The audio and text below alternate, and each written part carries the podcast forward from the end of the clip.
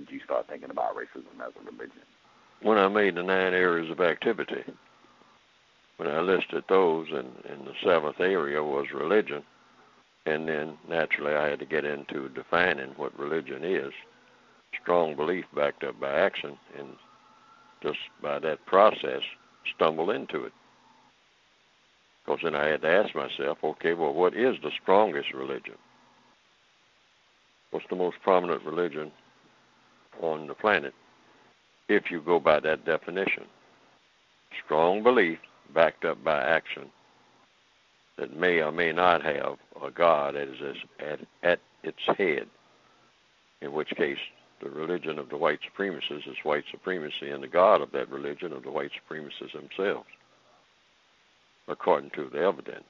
So that's how I came into it. It just evolved just by me seeking to follow the, the logic. Compensatory logic. I mean, you know, just you know, that's that's how you you raise the question. See, it starts with a question. Everything starts with a question. What is a religion? Okay, there are many, many religions throughout the planet. Now, of all the religions, what is the strongest one? And that's what I came up with. So I decided to put it in capital letters, the religion of white supremacy. And there's a statement, you know, with several elements, I think. Now the question is raised, how did that evolve in my mind?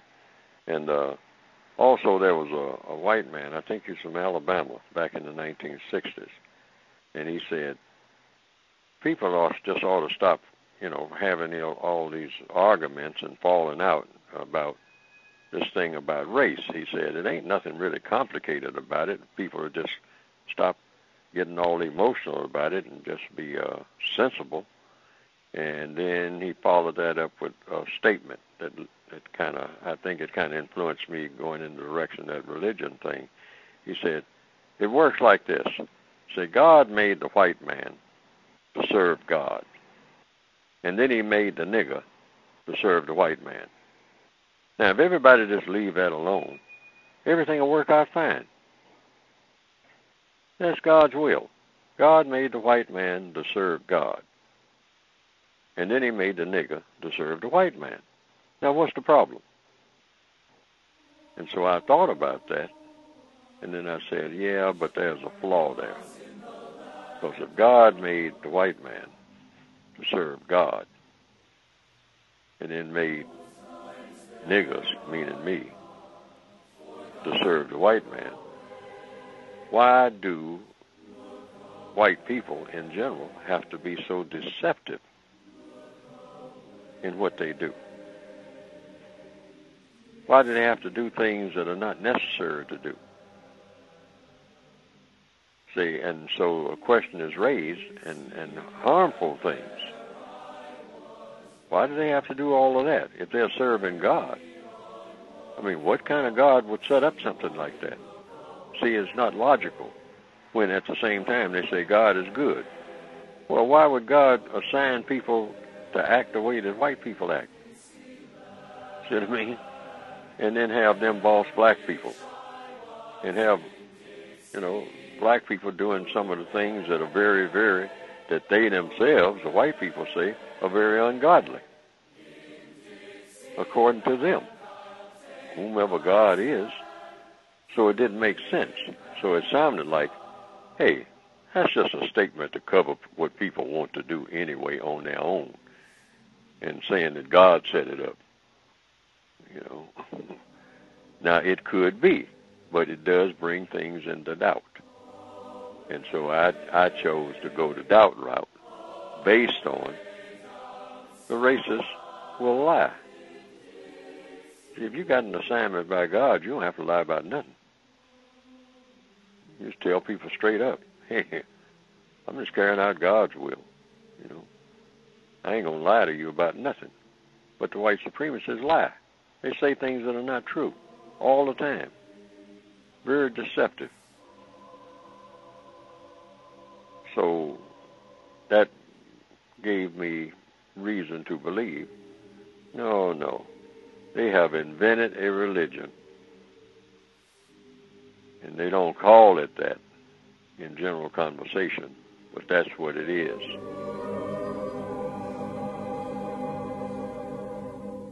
The Cows, Gus T. Renegade.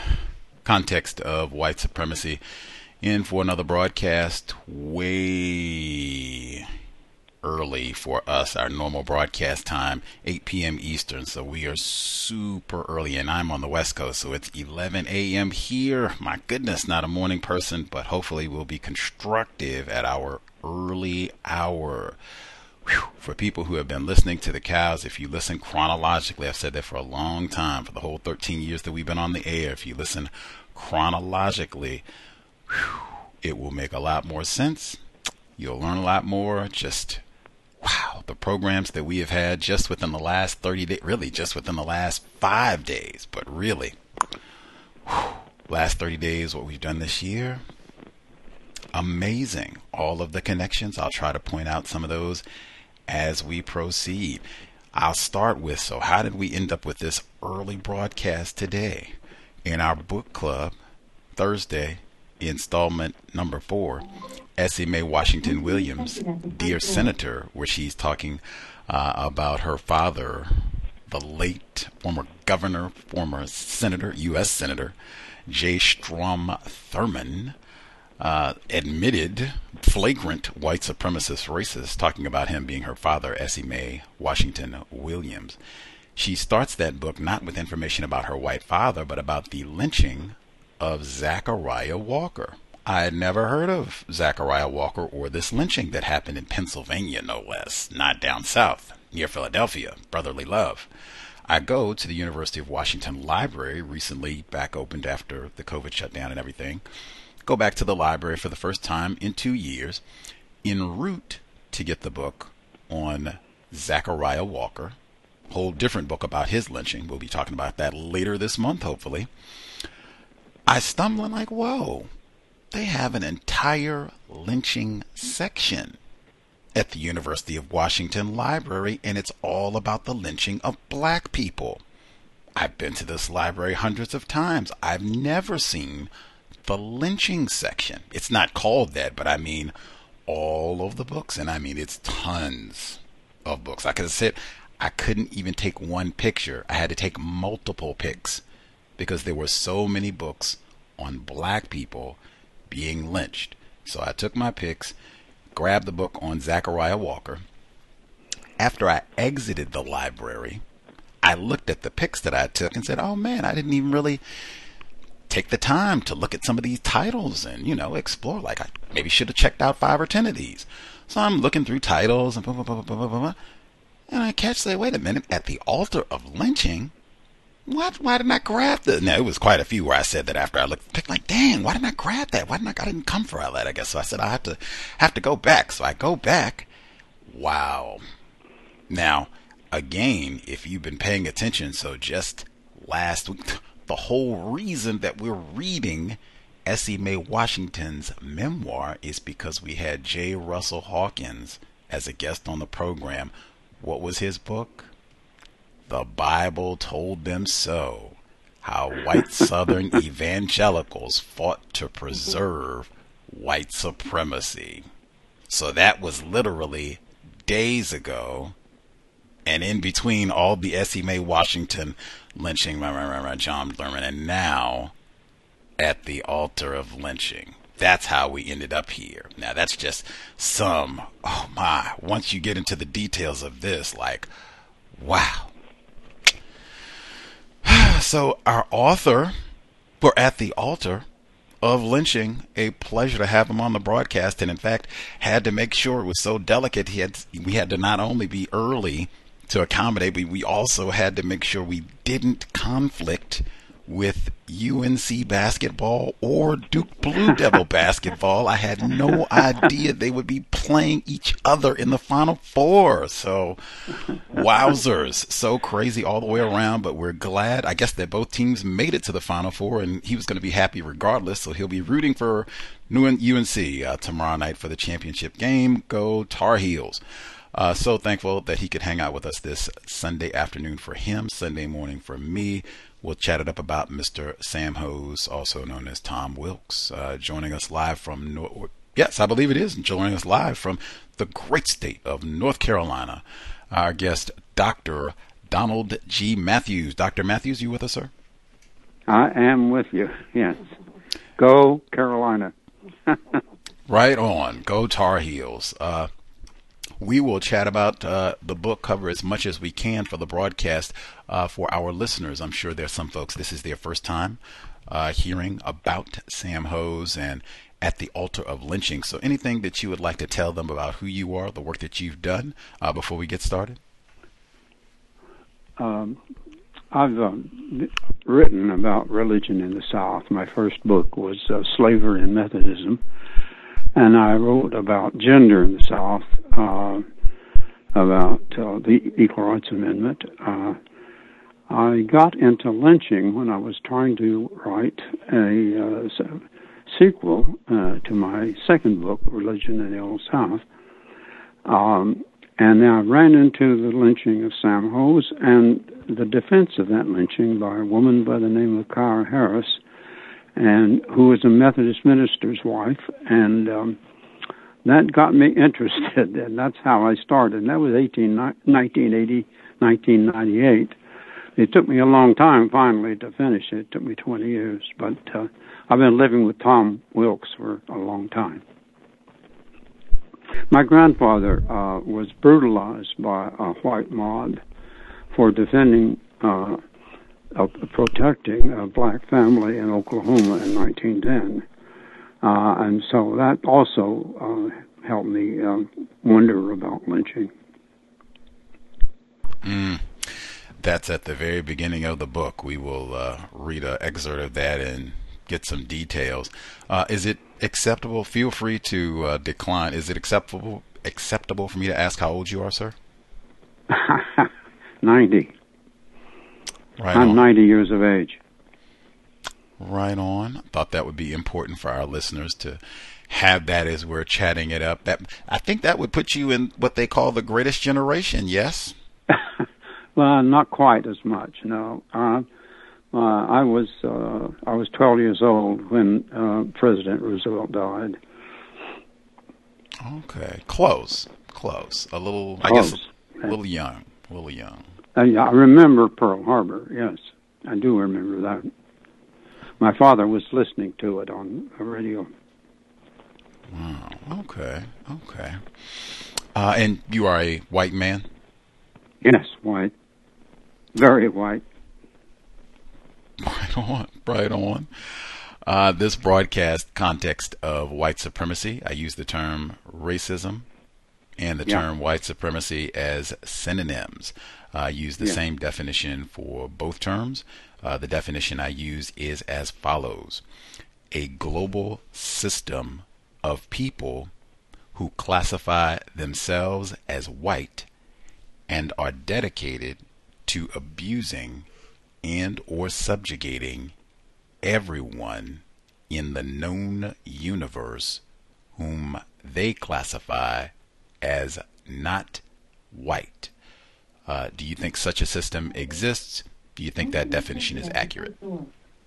Uh, I understand that uh, Chinese are having some trouble with Africans uh, when they are in Africa, so I'm not sure it's uh, really just, just whites, but I think white supremacy, uh, supremacy of, of one race, so-called race. There's only one white race, and that's the human race.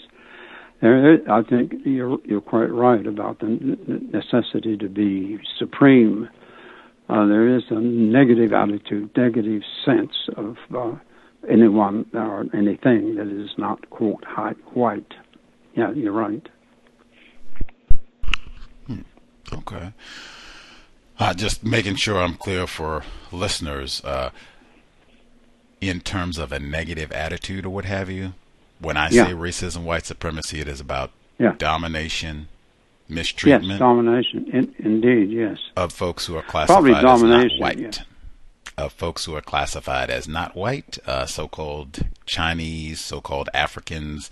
These are individuals who are not white. These folks would be subject to victims of white supremacy racism, unless I'm mistaken. Am I following logic here, Dr. Mathews? I think that's all right. I, I, I'm not going to quibble about it. No, I'm not going to quibble about it. That sounds reasonable to me. Okay.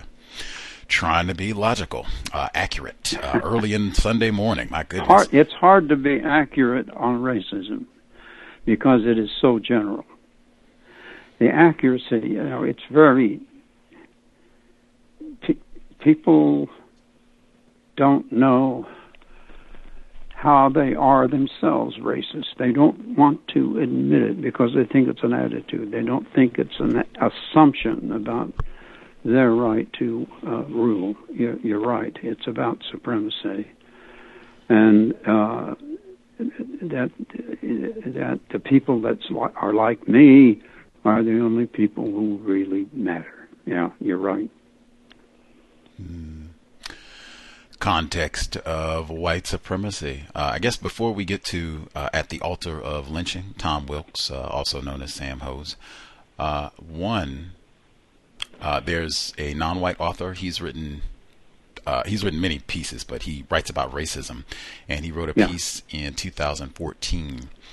He said that many white people are often greatly and sincerely pained by racism, but rarely are they pained enough and I've been asking our white guests over the years, and particularly in the context of this book, because wow, does that come up here talking about the lynching of Sam Hose? But in your experience, you've been on the planet decades now. Uh, do you think that a substantial number of individuals who are classified as white, do you think that they are often greatly and sincerely pained by racism?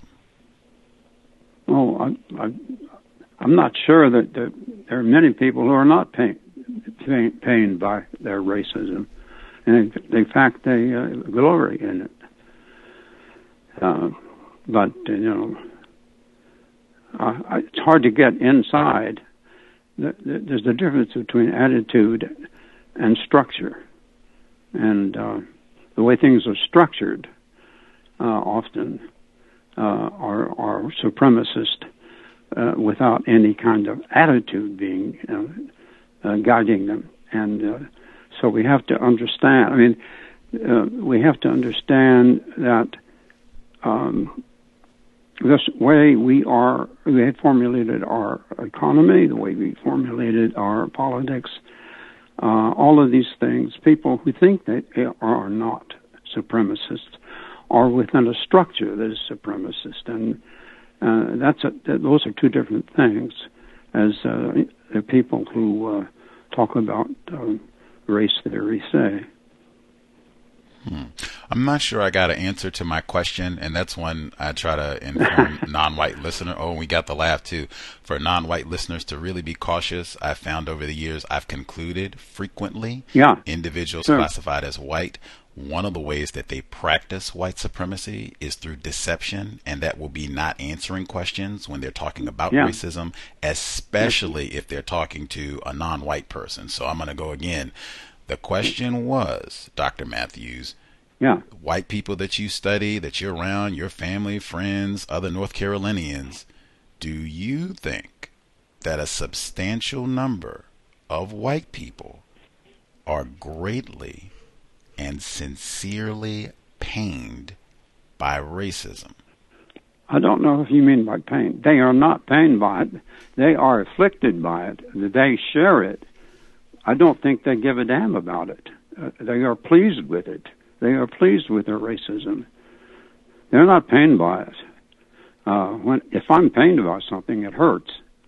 I don't think many white people are hurting because of their racism. Mm, there we go. Got a explicit answer. Much obliged, Dr. Mathews. We I've asked a number of white people, and we've had quite a few white people who eventually have said yes. They said something similar to what you said that they do not see evidence that white people are pained by it. They enjoy it, don't care about it, whatever, living their life. Right? Sam Hose should have died. That'll come up in the book. We'll get to revisit that one. Um, before I get to this here book and your grandfather, because you start with all of that, I thought that revealed quite a bit about racism as well. We Yes. do have a UNC alumnus and a Duke alumnus, which I told them in the email. That's crazy. Like I never hear anybody who reads for both schools. Uh, we are also really like what have we done in the last 30 days? We also talked about the Duke lacrosse case. One of Yeah. the most important quotes in the book, because we had William Cohan on the book. We talked about his book, The Price of Silence, the Duke lacrosse scandal. He's a Duke alumnus, by the way, white man. Uh, but we talked about Yeah. his book, and one of the quotes of the book, oh my, I could just read it and get your thoughts. You can tell me how it relates to what we're talking about today. Uh, for folks who don't know, I guess, the Duke lacrosse scandal from 2006, uh, the lacrosse team, mostly white, in fact, all white players except for one white, black yes. guy. And uh, they are accused of sexually assaulting a black female uh, dancer, stripper, so called. Uh, Crystal Mangum's her name, black female. Uh, this played out for a long time. Uh, they were eventually declared innocent, which is put an asterisk there, but long tawdry scandal, accused of racism in, in the midst of it and all. Uh, anywho, so this is 2006. The Price of Silence. Mr. Cohan, he writes, he's talking about some of the emails that were sent to the Duke staff members, especially black staff who were speaking up for Crystal Mangum and all this.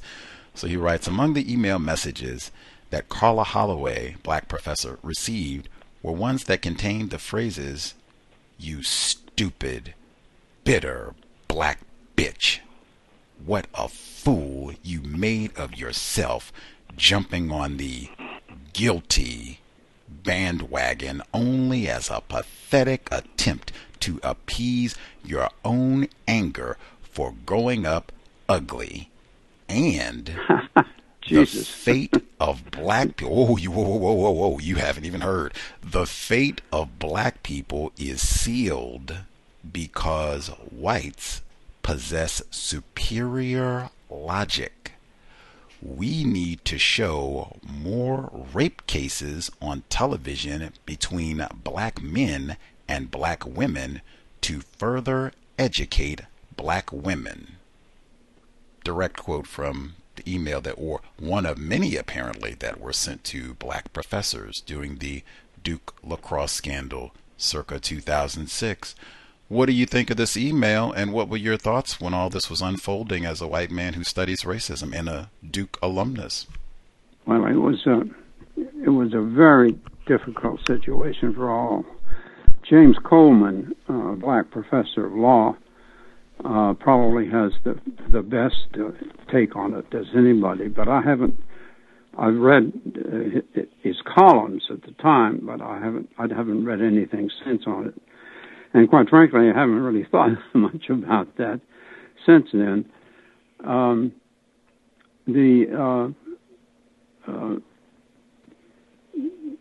I, I mean, I'm somewhat uh, flummoxed on this because I, I really, it's been a long time since that's happened, and I'm not, don't really, don't really remember anything. I'm not surprised that people would write like that. I mean, they're, they're, they would write like that today if something like that occurred.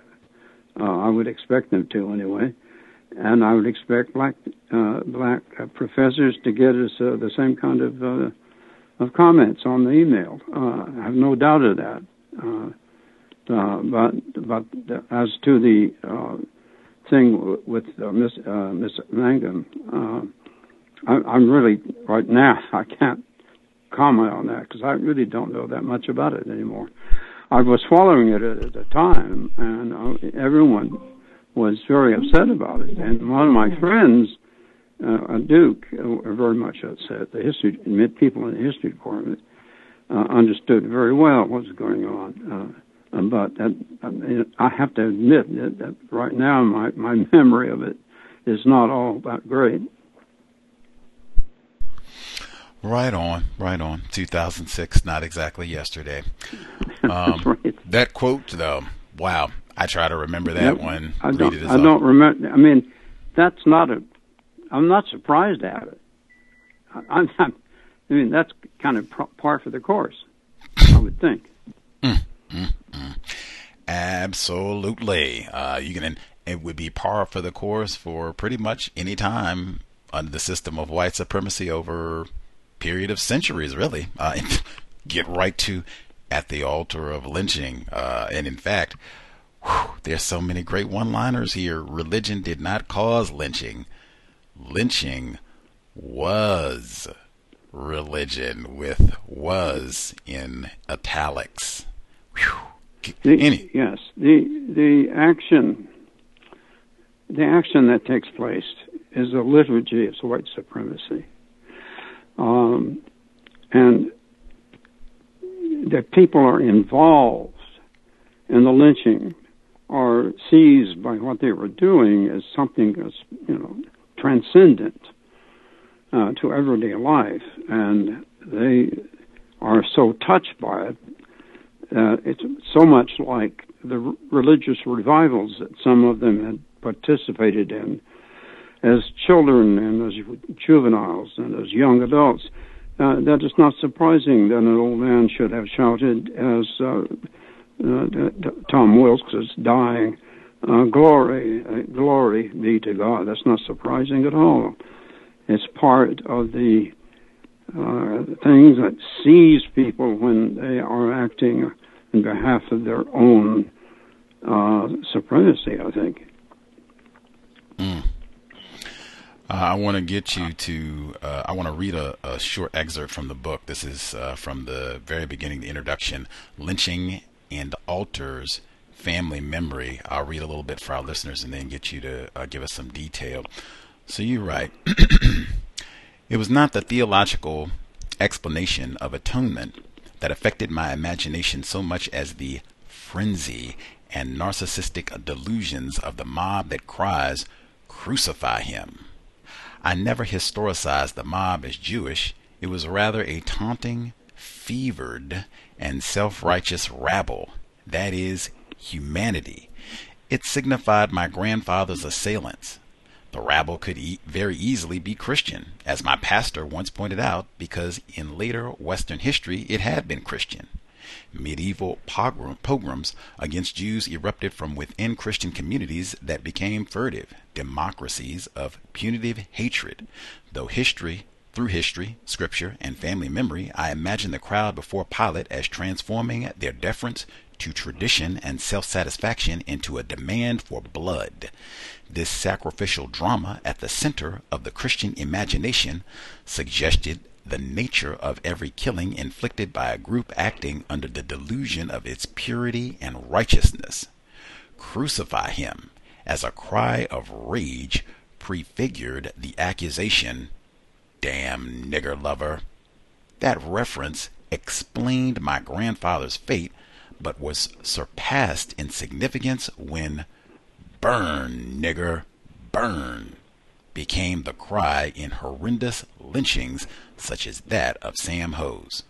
For a long time, I suppressed the mystery of that awful night in Oklahoma, but eventually I came to wonder where my grandfather's defenders had been. In the fog of naivete, best suited to a third grade Sunday school class, I asked, Where were the Christians? How could a community in which the sacredness of human life was supposedly valued according to a gospel presumably preached to offer redemption allow a mob to punish a man who protected those for whom their Christ had supposedly died? The formulaic narrative of sacrifice is honored even in the most elementary of Christian imaginations but I had conceded too much rectitude to the designation of Christian. I had forgotten the pogroms and the hymn singing Christians who legalized African slavery. I had forgotten that Christians bought Africans from slavers and created American capitalism. I had forgotten that if some Christians had fought to abolish slavery, Others had prayed to transcend it, and still others had defended it by ignoring Paul's appeal to Philemon that he accept Onesimus, once a slave, as a brother in Christ. I will stop there. This is all at the beginning where you talk about your grandfather being brutally beaten by a racist mob for not handing over black people beaten and they thought left for dead. Why did you start off at the altar of lynching with this? I wanted to explain an introduction. I thought of the introduction as explaining to people who would read the book uh, where I was coming from and to understand that I had this attitude, this sense uh, that I was in no way uh, able to understand the lynchers as somebody I could identify with.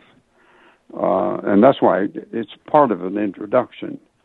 Um, and I must say, I, I it's been a while since I since I wrote that. Um, but uh, I uh, I was ordained a, a, Methodist minister, and I took uh, homiletics in seminary. And uh, uh, it, when you read that, it sounded like one of the most biting sermons I could ever have preached. I was pissed. Hmm. Well, uh, I was going to say it's I almost. have to say, I have to say that I came to the South in, order to understand. Uh, I thought uh, slavery, and I came to the South too to try to understand the South because my father thought of himself as a Southerner, and it didn't make any sense. Uh, uh since the people uh, who uh, brutalized his father had um, had come from were called uh, in the in the Indian Territory Little Dixie, and so I you know I don't I, that's what I came south to understand the South and what happened. When, my my grandfather's grandfather was an abolitionist, but I didn't come south because he, of that. I came south just to understand the South. Uh, and it wasn't until uh, I, I read about this lynching in 1998 that I began to realize why I had begun to study Southern history and Southern religious history. And the reason was that my grandfather had been brutalized by a mob. And I had to face that, and I had to explain that to people. Uh, there, there, there is a there, my my grandfather was probably what people would still call a racist in that he referred to blacks as niggers. Um, uh, when when when I first heard uh, about his situation, um, he mentioned the thing that that started my family uh, uh, kind of dis- disorientation that Sunday afternoon when my uh, my grandfather said that he had he said I had a friend once and he was a nigger and my grandmother went into hysterics, and I didn't understand that. And it went into hysterics because of what had happened to her husband after that. And then I began to think about uh, when I uh, read the defense of lynching by this woman, Corra Harris, and the fact that she was a minister's wife, um, everything seemed to come together in that one moment. And then I decided I'd have to start to start start thinking about lynching a religion. And then eventually, as I said in a lecture to Duke University uh, faculty, I thought began to think of lynching as religion because it was religion. And my uh, friend and colleague there, uh, John Hope Franklin, told me, "You've got to tell that story, Don. You can't let it go." And I said, uh, "John Hope, I, I don't, I don't know how, how to do that." And he said, "You'll figure it out." And that's what I did. Mm. Mm, mm, you uh, just add a little bit more on uh, your grandfather. Those who validated community violence insisted by the end of the 1890s that lynching was not a breach of law, but merely its quickening. Lynchers were the same people who made up juries, it was said, and if in this case John Mathews had not broken any law, he had nonetheless thwarted the will of the people. That he Yes. had identified himself briefly with black people meant that he had challenged the whiteness of authority and had himself become, in effect, nigger. This primal violation of the ruling ideology transformed him into the personification of everything that threatened democracy. John's He went against these people. He went against his neighbors. Yes. white supremacy racism i always like to pull these type of examples out because i tell people hey if you are a white person you cannot be ignorant about racism white supremacy other white people will immediately generally speaking let you know hey what are you doing you are a white woman you are a white man you should know better. What are you doing harboring niggers? What are you? Might as well be a nigger yourself. You want to harbor niggas will treat you like because there's lots of well, I won't say lots, but it's enough of those stories throughout the generations. You cannot be white and be ignorant about racism. Is that logical, Dr. Mathews? No, you shouldn't be. Um, I was thinking, you know, there is, there are thousands of people like John Mathews.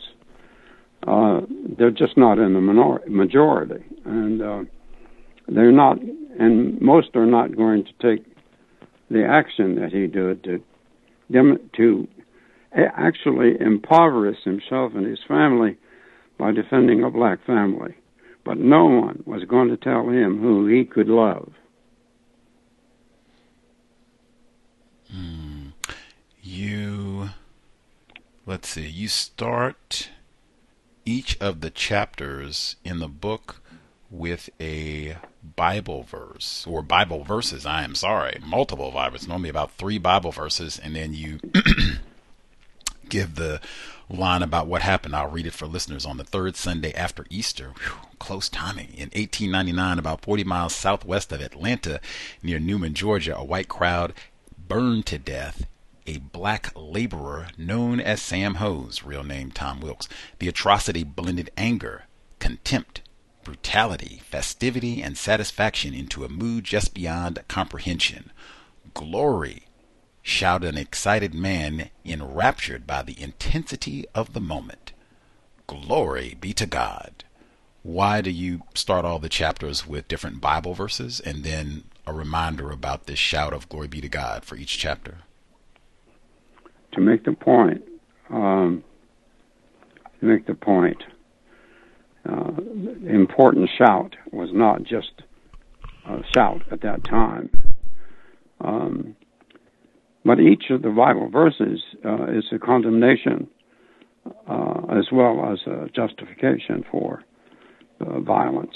But most of them, I tried to, I chose the, the Bible verses uh, that uh, would put uh, the people who did the lynching in, in shame. That's what I intended to do. Uh, for example, the Proverbs uh, quotation in the first chapter there is a generation that are pure in their own eyes, and yet is not washed from their filthiness. And that is what this book is about. A generation that is pure in its own eyes, but is not washed. They're not aware, not aware that they have been not washed of their filthiness. And that's the point of each chapter. Hmm. Wow. Wow. You the uh this is from chapter 1 before the burning southern mastery page Yeah. 15 uh, you write the crowd according to partisans represented an enraged community that demanded swift and brutal action. The accusation of rape was standard fare in the folklore of southern lynching but students of collective violence have authored offered other explanations beyond the specific excuses for this event. Perhaps it was From within the long perspective of history, one of many recurring outbursts of brutality inherent in the ways whites had ruled blacks since enslaving them. Or Yeah. perhaps the act was an atavistic remnant of rural culture untouched by the progress of industrializing America. Or it was the exact opposite. That is, action consistent with the cultural logic of a modernizing nation. Or it was a celebration of what it meant to be white.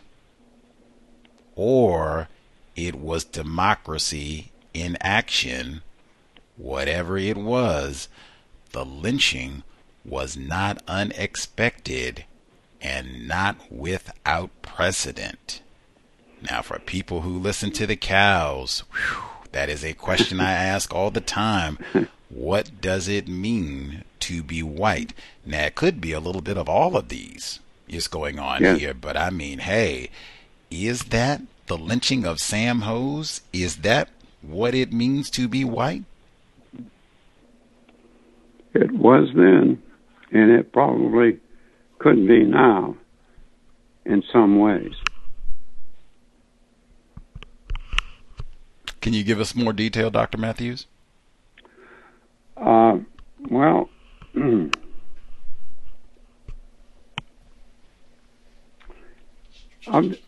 um, there's a book by uh, a woman I, I just met because I uh, I liked it so much. Her name was um, uh, I forgot uh, uh, Ms. Ore, who teaches at Arizona State, and she talks about lynching now um, but she talks about it in terms of uh, uh, authority of, of, of, of, of the police and the use by authority uh, of violence against uh, uh, people. And I was thinking of that, I think, probably when I wrote that. Um, and I would still stand by it. Um, we, I mean, one of the things that struck that strikes me right now in terms of the misinformation, disinformation that is going on in the country is that the, the disinformation and misinformation of racism white supremacy in the 1890s that I would I was just it was a it was a canopy of lie about white back black people. It was a canopy. There was no way. I mean, even the people who opposed lynching uh, were, were, would have supported the death penalty for rape, even if the, the black man actually uh, had not been uh, guilty of rape, but simply of being black in a bad situation. Um, I was reaching, uh, I was reaching for uh, the continu- the continuity of uh, of racism. I, didn't want people to think, or didn't th- want people to th- um, think actually, that racism was over, uh, lynching was over, uh, hatred was over, supremacy was over. I didn't want people to think that because it isn't. Uh, we can find different ways of uh, thinking of violence against black people now, and the refusal of white people to believe black people, uh, the ways in which the media will uh, be scandalized by the rape and murder of a blonde white woman, but not care about the rape and brutalization of a black woman. I mean, there's a, there's a lot of assumptions about what you choose to talk about, and we often only uh, include African Americans or people of African descent or of other um, um, groups of people, other ethnicities. So we think of them as uh, other, and uh, that uh, allows us to dismiss them, ignore them, tell lies about them, and be offended if we ever defend them. I mean, it's uh, it's almost. I find myself sometimes almost unable to think about the ways in which racism still affects and covers and hovers and rewards uh, uh, white people and white supremacists in this society. Uh, we have we have uh, hundreds of thousands of people right now who think that the government helps black people, but not them. Well, that's stupid. It's crazy, but it's re- it's real. I can't change that. I don't know how to change that. I wish someone would change that.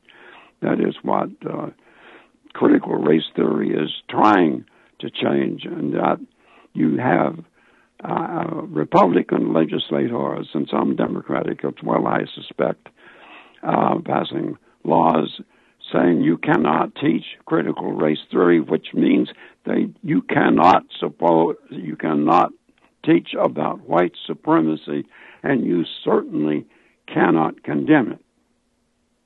And that is what we are passing laws to do right now. I mean, the best example of the continuity of, of racism in this country are Republican legislators who passed this legislation. It is just outrageous. Context of white supremacy. Dr. Ersula Ore uh, at Arizona State. Yeah, that's the woman. I, I, I forgot. I forgot her first name. Uh, she, I want to say that Miss Ore, uh, and also in emails from her. Uh, I I've never met this woman. Uh, I'd love to. I think she's great. Uh, she won an award for that book, and uh, that uh, that is one of the most important books I have read in the last ten years.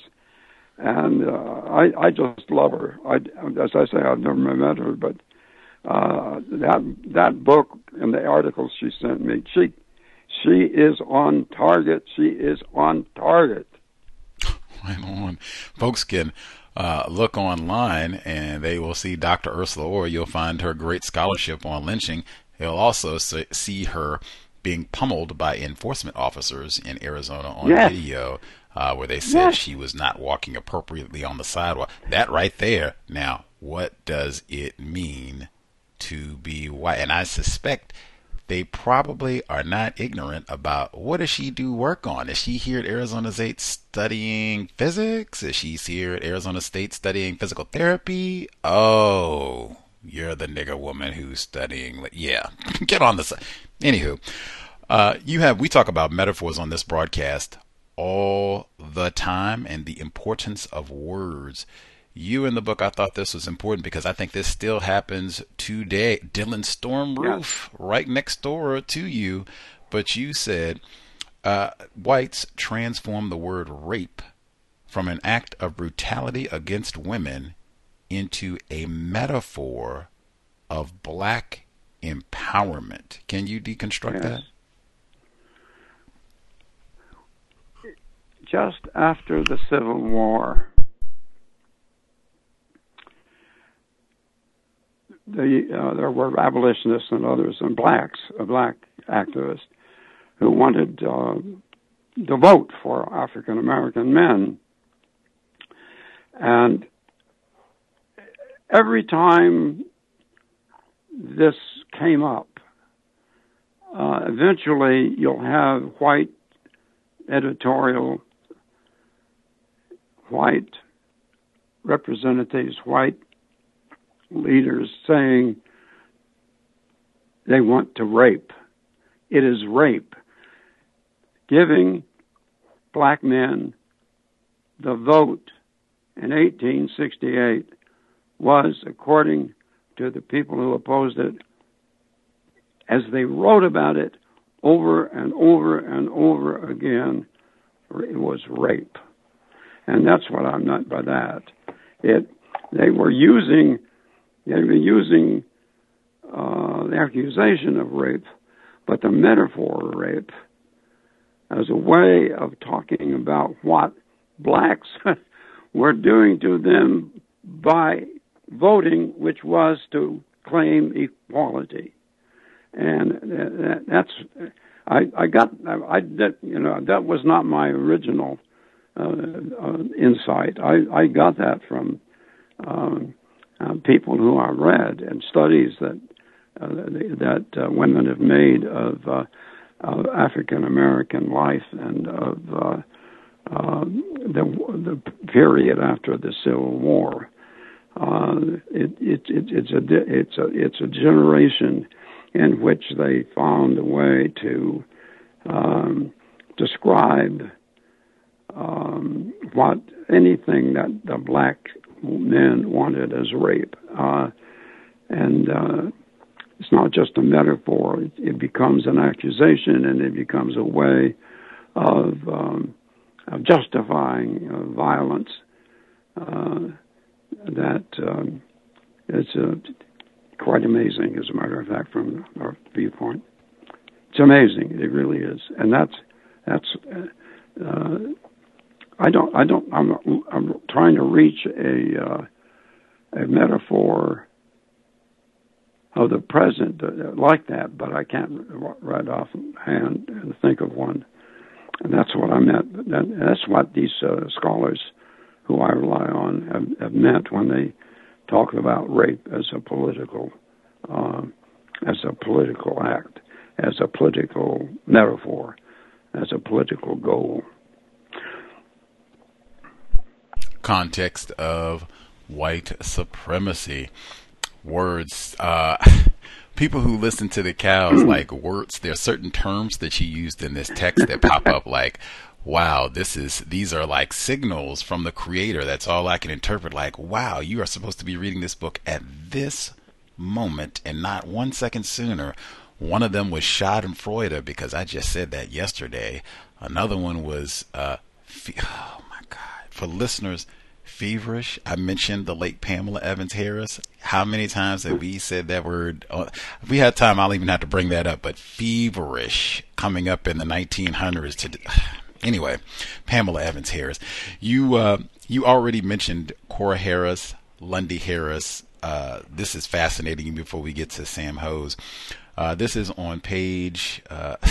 A Southern Woman explains from page 57 in the chapter Sex, Danger, and Religion, facing a savage fury. Uh, you write, Black women were to blame. Corra Harris huffed. They had birthed yeah the brute, yes. who was invariably a bastard and probably the offspring of a bastard mother. In this case, probably meant always. She imagined a deep seated licentiousness in black people passed on from generation to generation. Had she been writing a century later, she might have cited the taint in black women's DNA. Although she also conceded white men's participation in beginning it, these men, she explained, had bequeathed to their mulatto sons a Caucasian audacity. That is amazing. I'm going to use that one. That compelled the latter to rape white women. Mothers of rapists had seduced mm. white men. Let me read that one more time. Mothers of rapists had seduced white men and trained their own families in unrestrained sexuality, which had produced a vast cesspool of vice. I'm just giving down that's a few what, paragraphs before that's what she wrote. continue to give a little bit more. Just let me give a little bit more before you respond. She says, if Harris denounced the debased motherhood of the Negro race, she conceded that it was possible to think of a woman from within that milieu as a victim hardened by crimes and poverty. Such a woman could be prey to the first white wretch who approaches her with deceitful kindness. Harris seemed to concede white men's abuse of young black women. The former's presence hovered over everything she wrote, but she ignored its implications. Conceding white men's sexual predations, she could write about the scar of the lash inflicted by masters, but never think about the power of white rapists. I did mention Strom Thurmond and torturers. the editor pointed out that her essay implied an indictment of white men she herself was unable to issue. I'll stop there. Now, let's hear Dr. Mathews. Corra Harris's husband is the subject of those articles. When she says uh, something about the uh, wretch who approaches her with deceitful kindness, pray to the first wretch who approaches her with deceitful kindness. She's talking about her husband. He had sexual relations with many black women, and he spent a lot of time in brothels. This is a college professor and uh, ordained minister. minister. Uh, and she was furious uh, at uh, at him. Um, because he, he confessed everything and he got he he was removed. He was fired from Emory College uh, for his uh, discretions, uh, indiscretions, and um, she wrote this a year after this uh, the, her husband had been fired. She wrote this a year afterwards. They had been separated. My point is, I the reason I talked about Corra Harris and her husband in that way is I wondered how many white women in the South at the time supported lynching not because of anything that had to do with what had happened out there, but what had happened within their own families. I'm, I'm, I, I raised the question. I don't answer it because I don't know. But I, I, I think that a lot of women supported lynching as a way of, of somehow punishing their husbands, even though they killed black men in the process. Um, I, I think that you know, Corra Harris, at, at the end of her life, Corra Harris says uh, something in defense of W.B. Du Bois. that's a that's a real change over 30 years. Um, she was angry at that time about her husband, but she hated black women because she thought she she blamed the black women for seducing her weak husband. She knew how weak her husband was, actually, and I think. I, I just think there's an emotional tide there that we haven't thought much about and I can't really document in many ways. You'd have to do it case by case, and I can't do that. Uh, but I, I, I, I, do think that uh, uh, you, you, people want to blame black people for things that the black people didn't have any idea of doing. I think that that, that, that what Corra Harris has to leave the home that she's had for 12 years because her husband got in, had a, sexual liaisons with black women and admitted it, and she didn't hold him. She said he's not he's not unchaste. Now, how, how can you say that about a husband who is having affairs and is having intercourse with uh, black women? Now, she, that's part of the that's part of the the, the problematic, I think, of, of, of white white racism. You you have a way of blaming black people for something they don't even do, and I think that whites like love that. That's why they have all this condemnation of critical race theory. That isn't about critical race theory. They don't know shit about critical race theory. What they're trying to do is to blame black people for making them uncomfortable in the society in which they want to rule. And that's the bottom line. Mm. Dr. Donald G. Mathews, author of At the Altar of Lynching, alumnus, UNC Tar Heels. Uh, on page one, 86, excuse me, I got the wrong page. 86. So you, you go into more detail about this. This whole story I found fascinating because I was, I was almost Dr. Mathews. I'll tell you the truth. I was reading this. I was like, what, what is going on? Like, I thought we were reading about Sam Hose. We deviated. Who are these people? And then I was like, oh my God, look at this, man. You got to be patient sometimes you read. So on page 87, you write, she, Corra, had undoubted, Corra Harris, undoubtedly had been thinking about the matter from the moment she began to reflect on the black women whom Lundy had detailed to so many men. The couple separated to find gainful employment teaching. Distance allowed her to avoid the censorship his presence would have imposed. Adultery in black women dominated her ma- imagination more than the adulterer. To be sure, she conceded a black woman could be seduced by the first wretch who approaches her with deceitful kindness, Corra may have recalled ways in which her husband had relaxed among black women servants. oh Lundy may have been all too willing to offer a deceitful kindness that allowed them to accept greater intimacy than Christian decorum permitted. It was their fault. Lundy did not agree. My conduct, he raged to Candler, was a criminal before God as if a white woman had been involved. He was ashamed of what he had done to the poor, wronged Negroes. Corra was shamed by what they had done to her. Now, slow down on this one. I have to remind folks now the reason we're reading Dear Essie, or excuse me, Dear Senator, when we had Dr. J. Russell Hawkins on the program, we talked about all this again. Strom Thurmond. In fact, he in his book, page after page after page of the exact same thing. Oh my God, Senator uh, Thurmond, they're going to rape our little girls and we can't have these nigger children in school. They're going to rape our girls. They're going to rape our girls. In fact, he said, Are you going to put your daughter on a school bus at 6 a.m. The sun ain't up and have some Negro bus driver with your little girl on the school bus. Are you going to do that?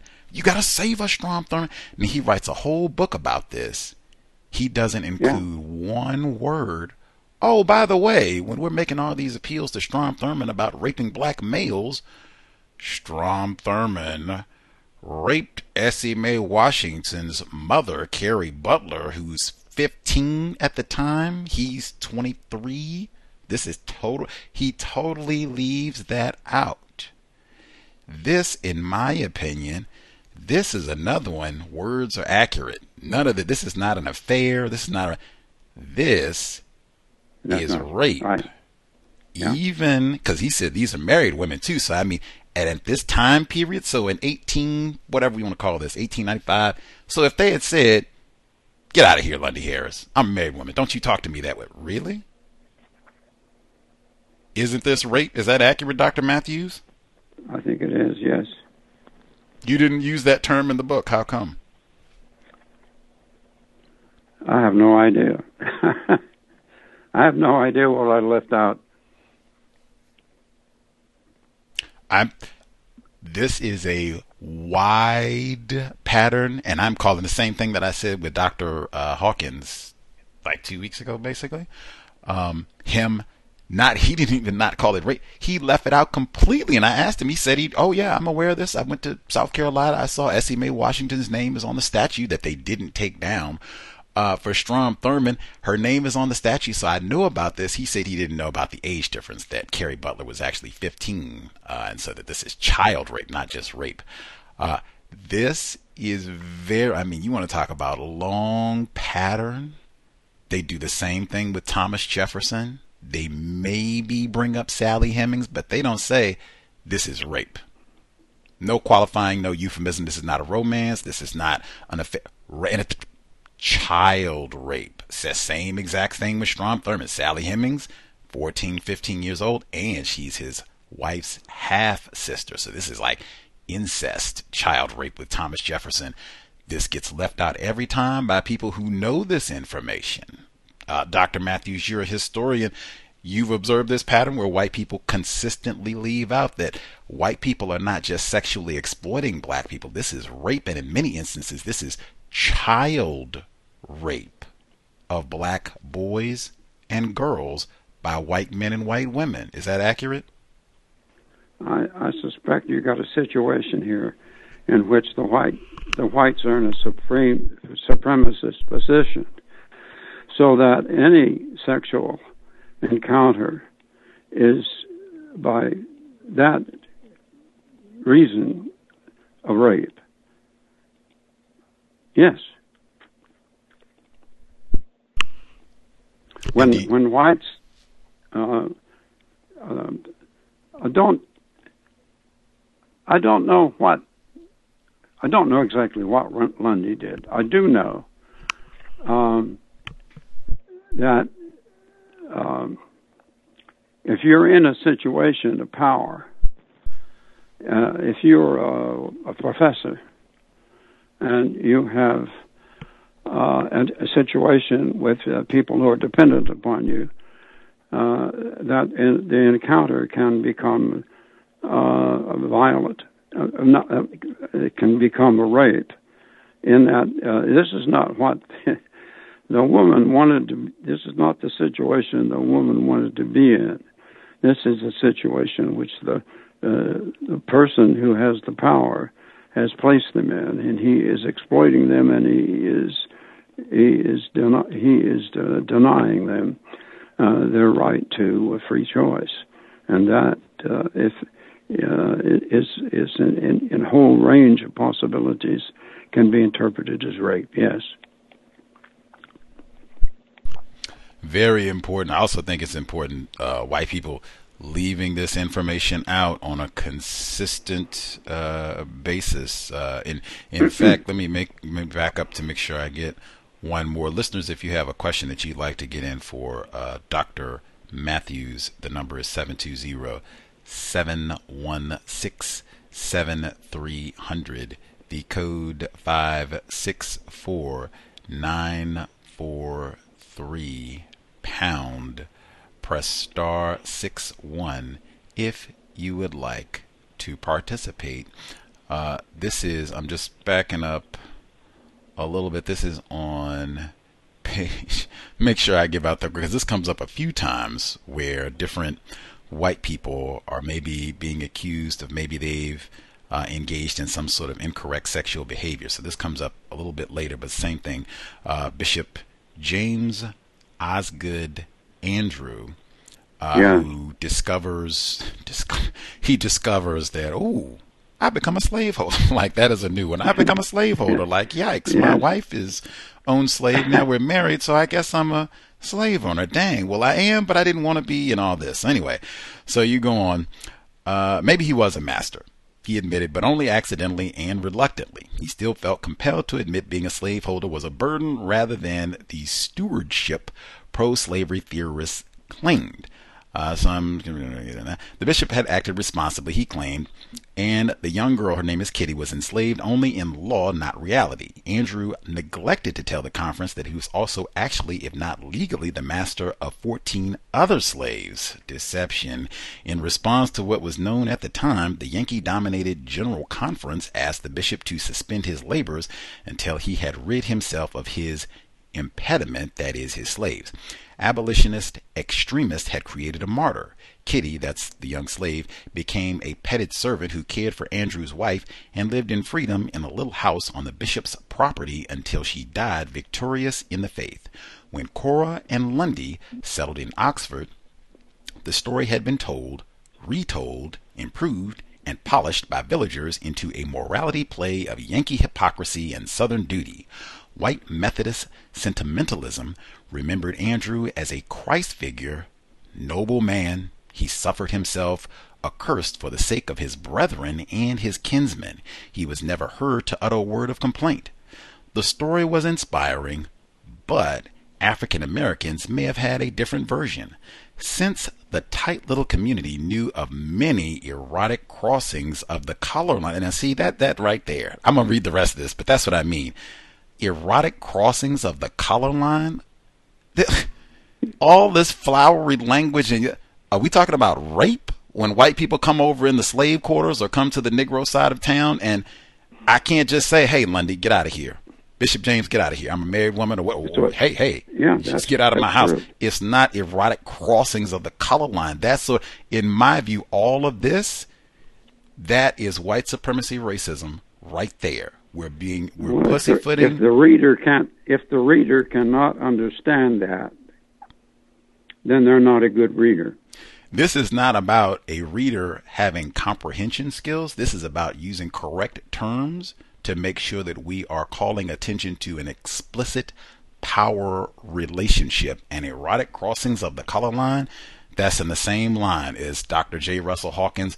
No mention at all of, oh, yeah, Strom Thurmond was a hypocrite and raping these black females, a child no less. But let me read the rest of it. Uh, since the tight little community knew of many erotic crossings of the color line in and around Oxford, shouldn't we be suspicious of Andrew's special care for Kitty? This is a question that a recent student had asked because it flows from the conventional wisdom of black folks based on the experience of generations. Now, this is Yes. one that I highlighted because this to me sounds like black people are more informed about this. That's They not the case. oh, hang on, let me finish and then I'm going to get your response. That is not possible. J. Strom Thurmond's family, they weren't ignorant about Essie Mae Washington. They lied about it. He wasn't ignorant about this, nor were any of his family, even though they questioned and thought, even reported Essie Mae Washington is out here lying, saying I- that she's Strom Thurmond's daughter. Yeah. And then they finally relented when she said, hey, let's do the DNA test. And then it was, oh, okay, well, I've been giving out payments. The same thing that I said before. White people lie. You can't be white and be ignorant about racism, and you can't be white and be ignorant that we've been raping black people for a long time. There's a difference between I'm white and I know that we rape black children all the time. We've been doing this for centuries. We just don't talk about that. We don't call it rape, we call it erotic crossings of the color line. That's I was different talking from about a specific Hang on a second. I'm going to let you respond. That's very was- different from we don't know this information and pretending like black people are the ones who are informed about these rapes and we have to learn this from them. That's something that I'm calling out as that doesn't make any sort of logical sense. If you're raping a black person, you know what you did with your penis. Even the black females, you know what you did with your vagina. Now, am am I being logical, Dr. Mathews? If not, you tell me where I'm being illogical, inaccurate. Uh, you're being logical according to a, a certain line of reasoning. What you ignore the fact that is black people understood what was going on, and that's what I said. Uh, white people, I think you miss what white supremacy does to the supremacist. It colors everything they do so that they don't see what they do in the way that you want to see it. They don't see it the way blacks do. Blacks understood what was going on. No question about it. When Carrie, when Lundy Harris's uh, cousin became president of the Association of Southern Women for the Prevention of Lynching, uh, she said, the race problem can never be solved as long as the white man goes unpunished for crimes against black people and loses no social standing while the Negro is burned at the stake. Parks knew what she was talking about. She had been deeply mortified by Hunt, Lundy Harris's behavior. He was her cousin. That was my point. She knew what was going on, and she believed black people.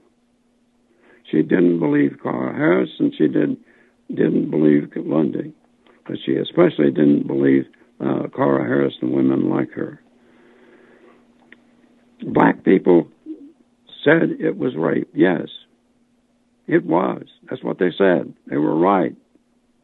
White people didn't say that. I tell what people say. I don't necessarily agree with what they what they say. Or what they, the way they deal.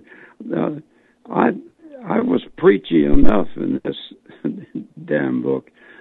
Uh, I, I didn't go need, need to go uh, preaching on every page, although a lot of people think I did. Erotic crossings of the color line is not in quotes. Those are your words, and again, yeah, so I'm, they're my I'm, words, and I stand by them. Right. That's on. what the whites. That is what the whites thought. That's what I'm writing about. I'm talking about what whites doing. I'm not a black person. I'm talking about white people. Yes, sir. The that blacks, was one of the first and questions. I say the blacks, the, the blacks knew what was going on. If I didn't say it the way you wanted me to say it, uh, I, I'm sorry. Uh, I said it that way. It's out there. There's nothing I can do about it. I've made a lot of mistakes in my life, and I'm going to make a lot more. I hope, uh, and I intend to actually make more mistakes. Uh, uh, but I'm not going to. Uh, uh, there are a lot of things in this book that are not right. There are a lot of things in this book that are mistaken. There's no question about that. I'm a white man. I'm that can't pretend I'm not. that would be stupid. Hmm. I was just going to say that was one of the first questions that I asked. I certainly didn't forget. You didn't just say that you're a white man. You say that you are very white. And I just want to make sure right. I point to listeners. I'll get a call before we get to our listeners. I'm not saying that the black people are ignorant about all this. The point that I'm making you yourself, other individuals classified as white, they are not ignorant about this either. Now, you said that white people can choose not to see things. I'm very sure Strom Thurmond can see, oh, I got my penis in this teenage black female who works for me. I'm very sure Lundy Harris can see, oh, I got my penis in this married black female. None of these folks can tell me, no, I'm a white man or I could be a That's white woman and it would still That's, apply. So that. they're not ignorant. I, I allowed you to talk. I didn't interrupt. Uh, they're not ignorant about any of this. Now, if I choose to lie about that, that's very different than being ignorant. There is a long pattern that goes all the way up of white people, yourself included, J. Russell Hawkins. They choose, as you said, to use your verbiage, not to preach about white people raping and especially black children. They get very euphemistic and pussyfooting with the language or just totally leaving it out. And I'm pointing out that that's major act of white supremacy racism is not dependent on black people being informed and telling us about this that that's how we come to think about it it's oh yeah this is how we practice racism by deliberately obfuscating minimizing and or calling these relationships affairs and all the rest. It's rape and it's often child rape every time. Uh, the number is 720-716-7300. Decode 564943 pound. Press star 61 if you have a question for Dr. Dr. Donald G. Mathews, author of At the Altar of Lynching. Uh, let's see, our caller in New Jersey, make sure I'm nabbing as we go. Our caller in New Jersey, victim, uh, good luck with the PT. Did you have a question for Dr. Mathews? You should be with us, sir. Uh, yes, uh, Gus, doctor, uh, how, how everyone's doing. Um, question. Um, what's the, what's the definition of lynching? Or what, what is what, lynching? I couldn't hear the question.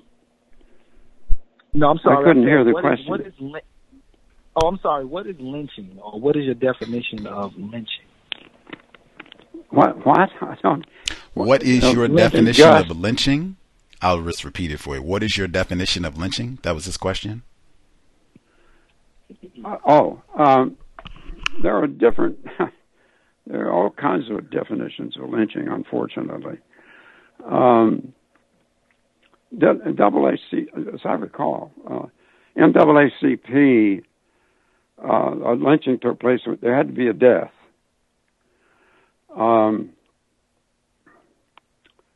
and it, it was uh, three or more white men against a black person, uh, and uh, there had to be a death.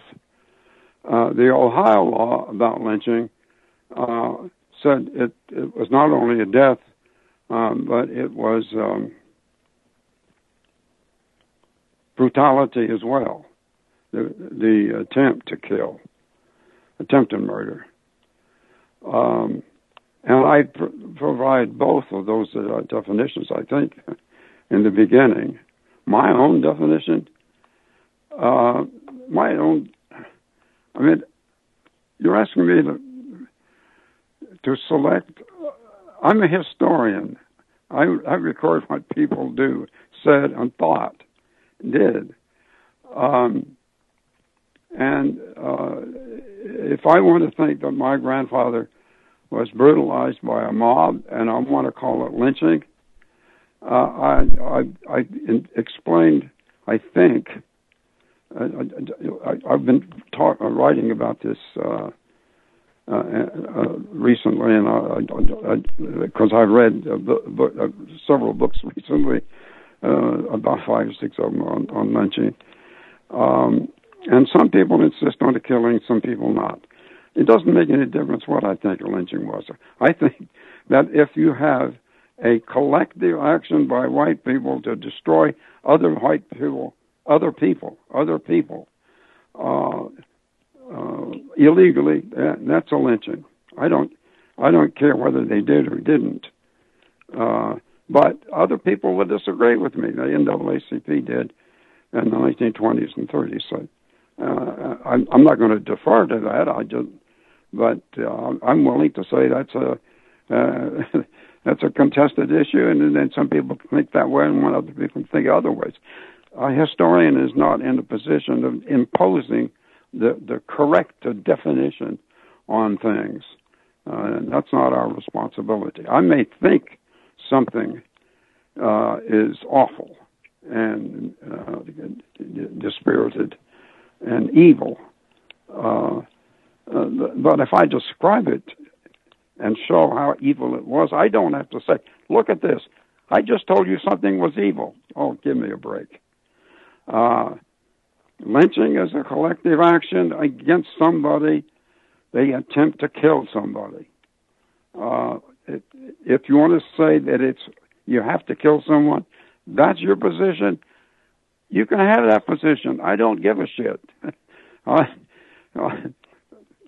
that's that's all I can say. My, uh, the, uh, uh, the definition of lynching is, is, I think people can understand what it is.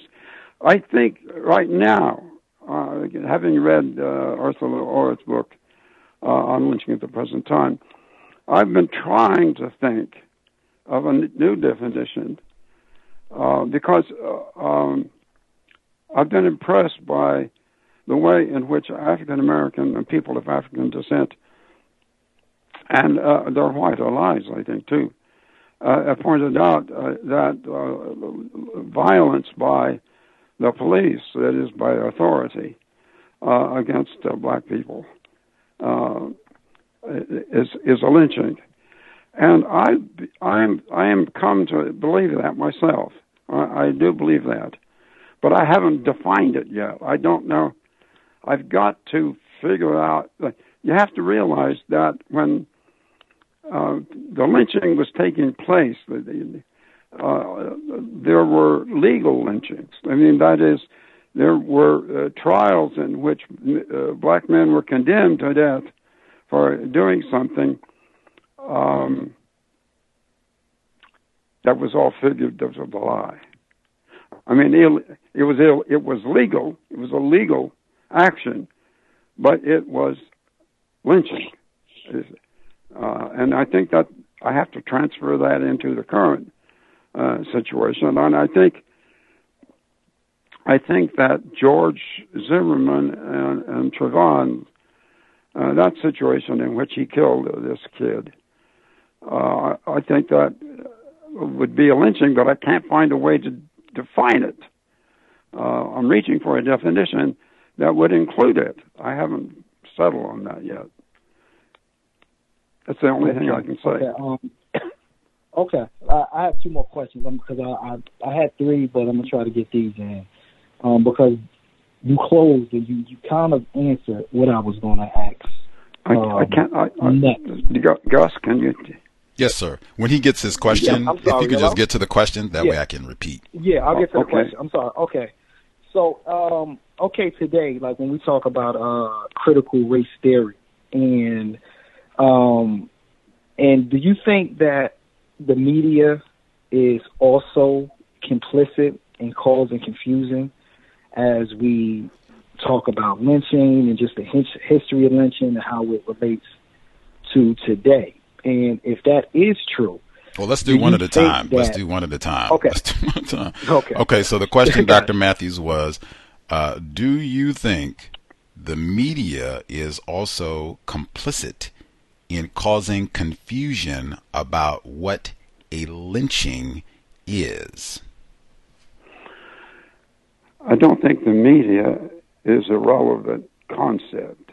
I think there are people who write and talk in in, in television and radio and in print uh, who create a lot of confusion. But I can't condemn all the media because there are some people out there who don't do that. Uh, so it has to be certain people. I don't blame I don't blame the media for anything. I blame specific uh, maybe people or specific organizations, uh, but I don't think that I could say that the media creates the confusion. There are a lot of stupid people in this country that are easily confused, and so. Uh, and and and there are people who write uh, in television, uh, radio, and and the print, who do their best to confuse.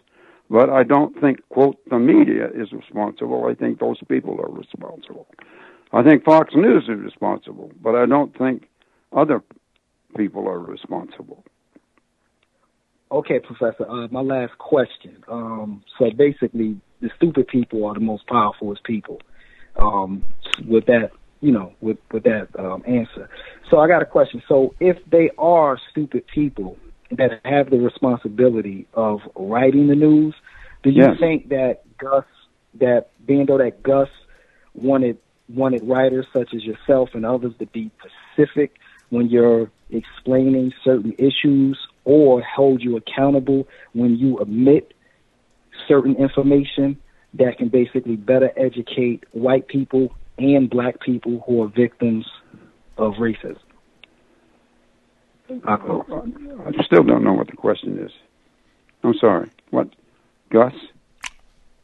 Uh, let's see. What- He's he said, if I got it, you can let me know if I'm repeating it correctly. Uh, if the stupid people, in quotes, I think using your words, if the stupid people are writing the news and they're using inaccurate terms or what have you to describe racism, uh, people like myself uh, and others, uh, when they interview writers such as yourself, Dr. Mathews, uh, when we are picking out specific places uh, where you're not using correct terms, attempting to hold you accountable, do you think that that is correct behavior, constructive?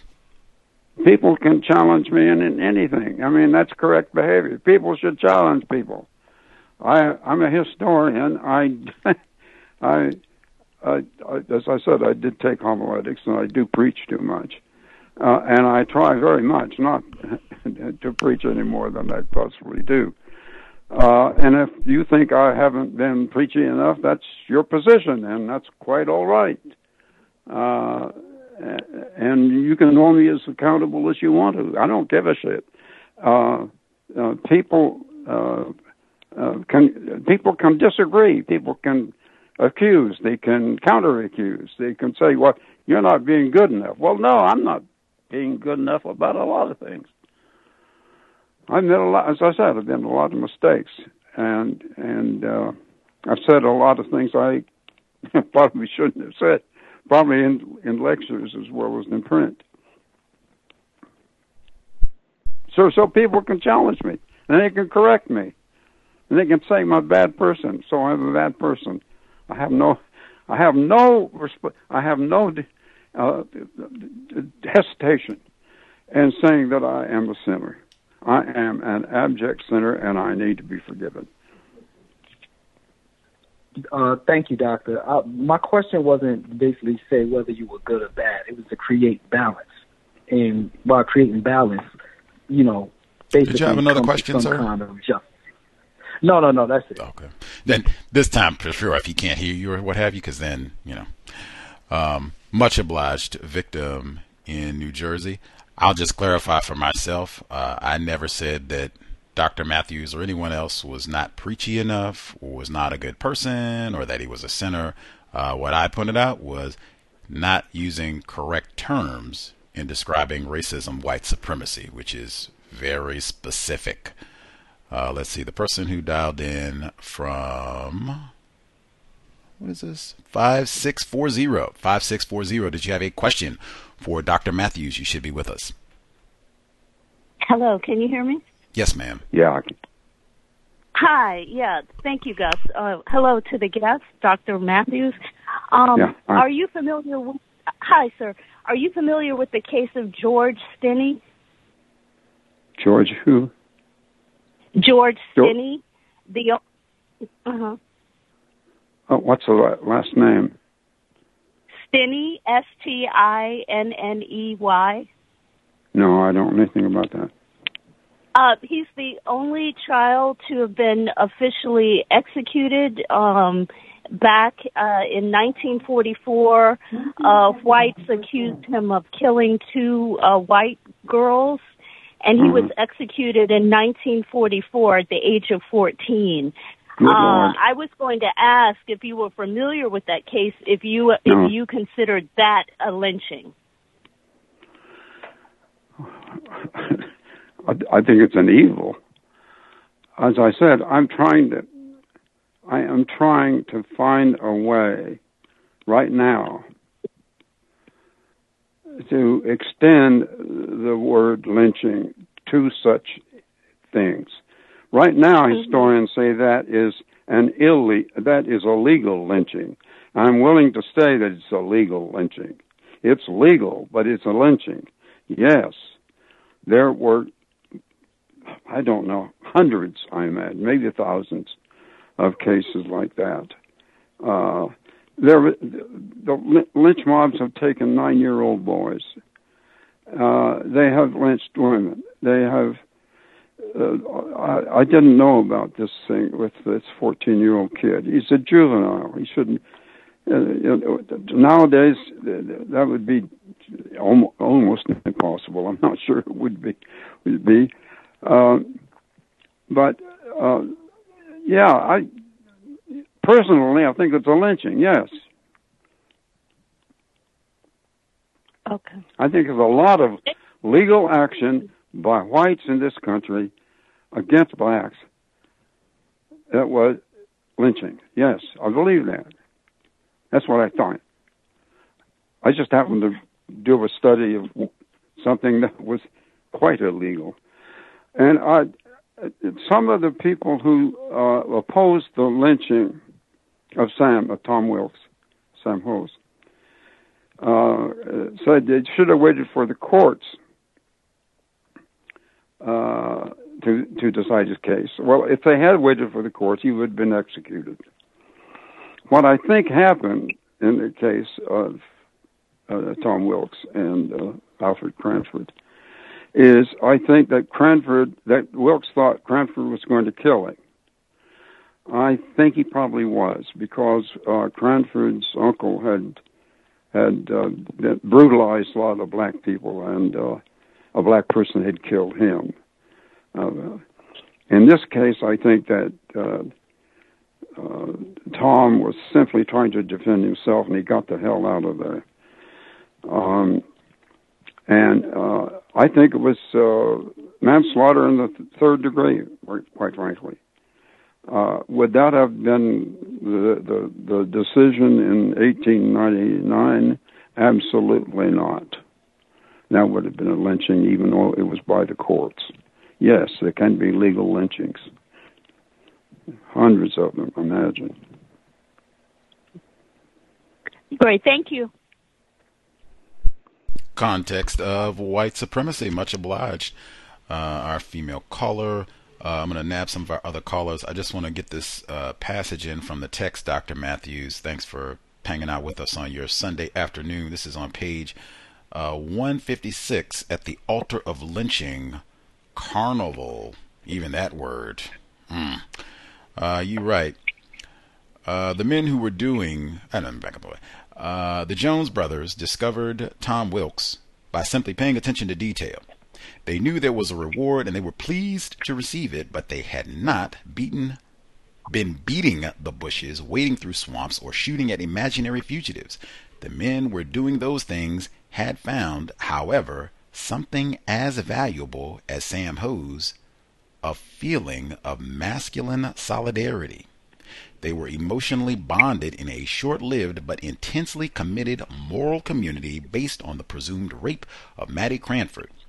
The aspiration or the crime, they were told, had to be understood within the context of rising aspirations of to equality triggered by the presence of U.S. black troops, second time we heard that this week, and sustained by Yankees' mischievous hostility. Public figures such as Governor Candler and Dr. Hal Johnston had, after all, called attention to widespread white vulnerability and black conspiracy after the Griffin incident, alleged Negro arsonist. But it was the rape of a high status white woman by an unknown outsider who, men like the Palmetto dentist Johnston claimed, was associated with the arsonists that sent hunters scurrying across the countryside. I think this one is important as well because I think you still see examples of this today. Can you talk about how this kind of uh, produced this sense of white brotherhood, white masculinity? Yeah, I just can't think of any uh, incidents right now. I'm not. You probably have some in mind, but I. I um, Proud uh, Boys, January 6th. There, there's uh, oh, the, yeah, the militia movement is a pretty good example of that sort of thing. Um, um, the, uh, the we've got we've got a. I don't really understand what's going on in this country right now. Uh, I've been afraid of the militia movement uh, since before uh, the Oklahoma City bombing. And uh, I've known people, I think, uh, when I grew up with in Idaho, who would uh, uh would join. I remember being in Idaho uh, on um, uh, way out in the desert and confronting about 15 men with rifles uh, who scared the bejesus out of me. And uh, I thought that that moment in time it was a long time ago. Uh, but the militia movement had just been uh, discovered, I think, by the media, and uh, uh, they it it.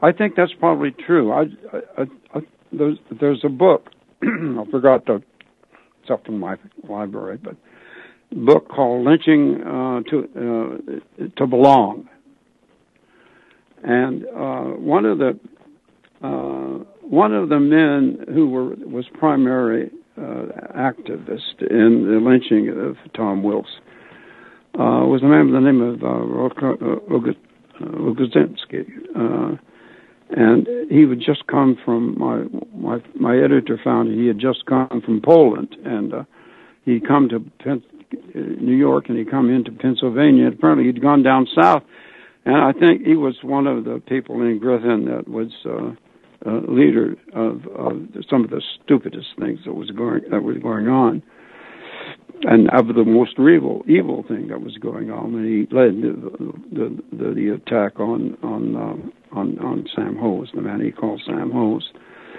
Um, and uh, yeah, I I think I think that um, that, that when you get into a situation uh, that you can justify and then you bond together with others doing the right thing, uh, quote, right thing, and bond together. It's a part of the bonding, and you're creating uh, a, a, moral community, uh, held, a community held together by the morality.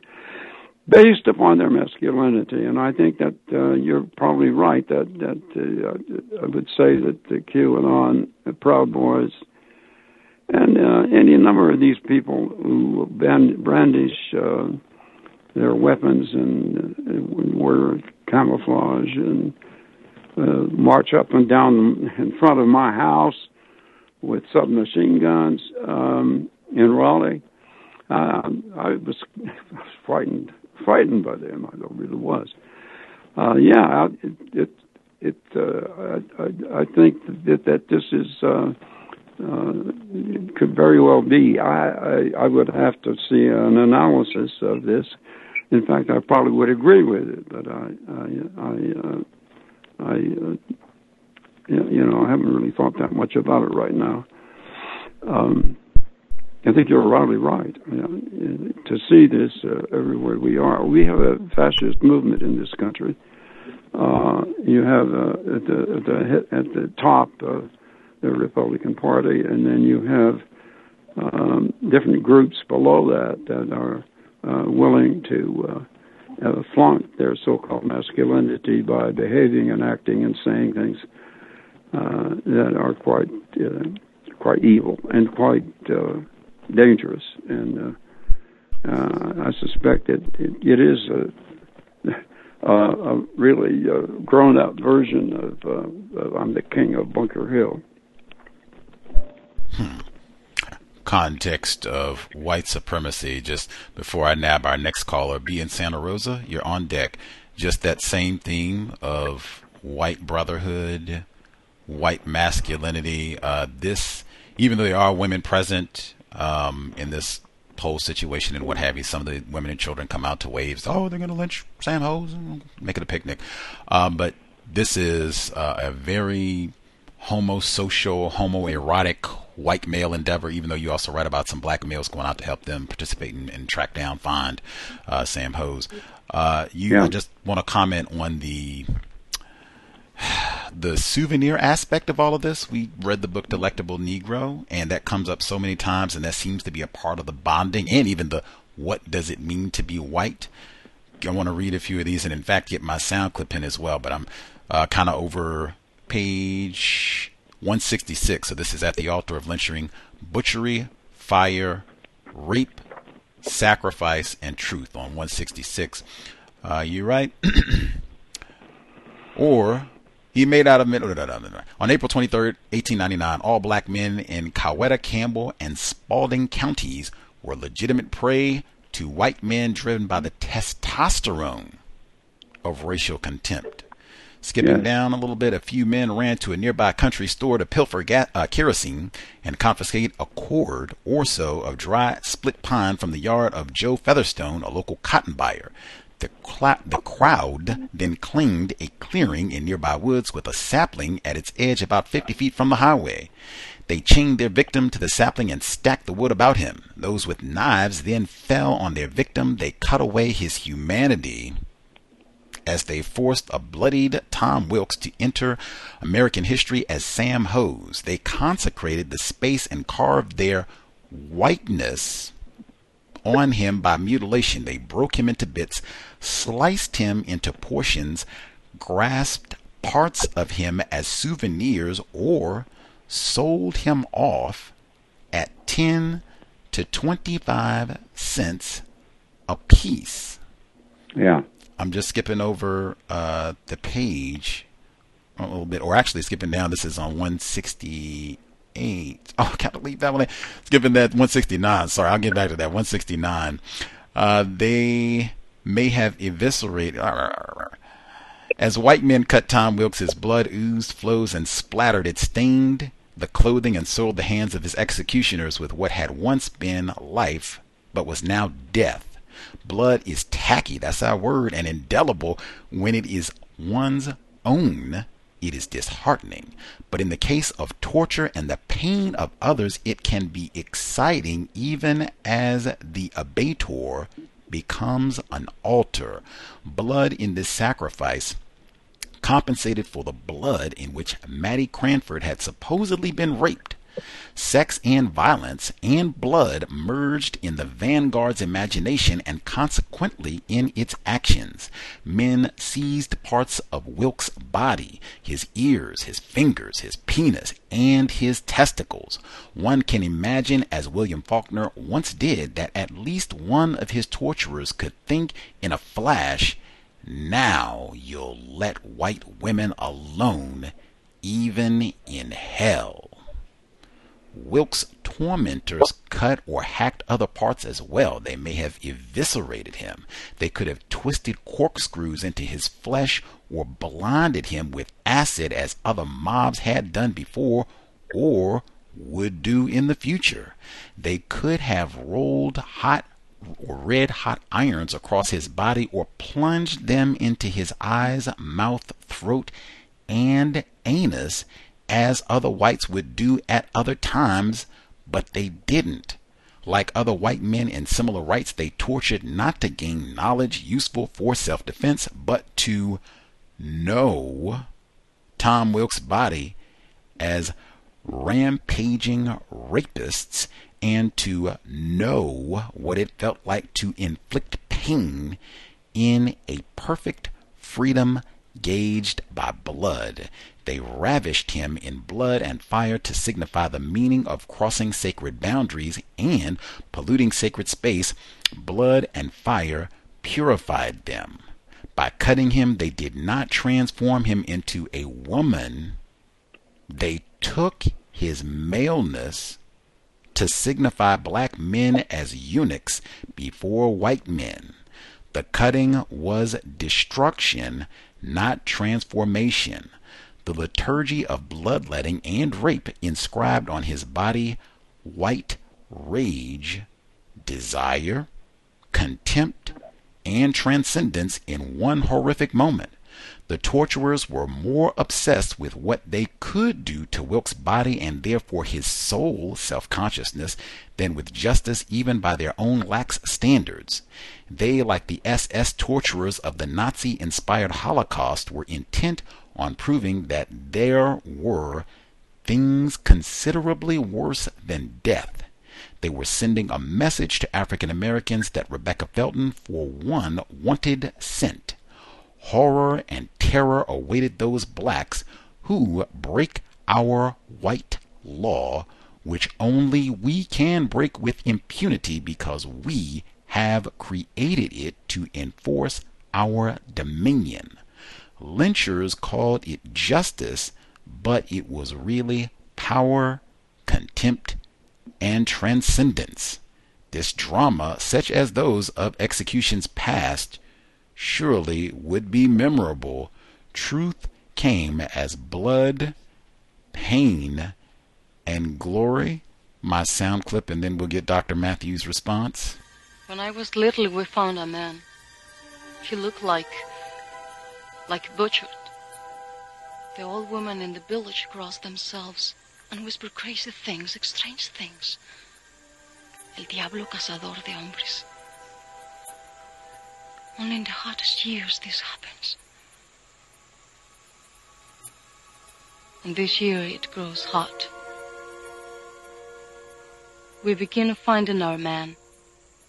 We found them sometimes without their skin and sometimes much, much worse.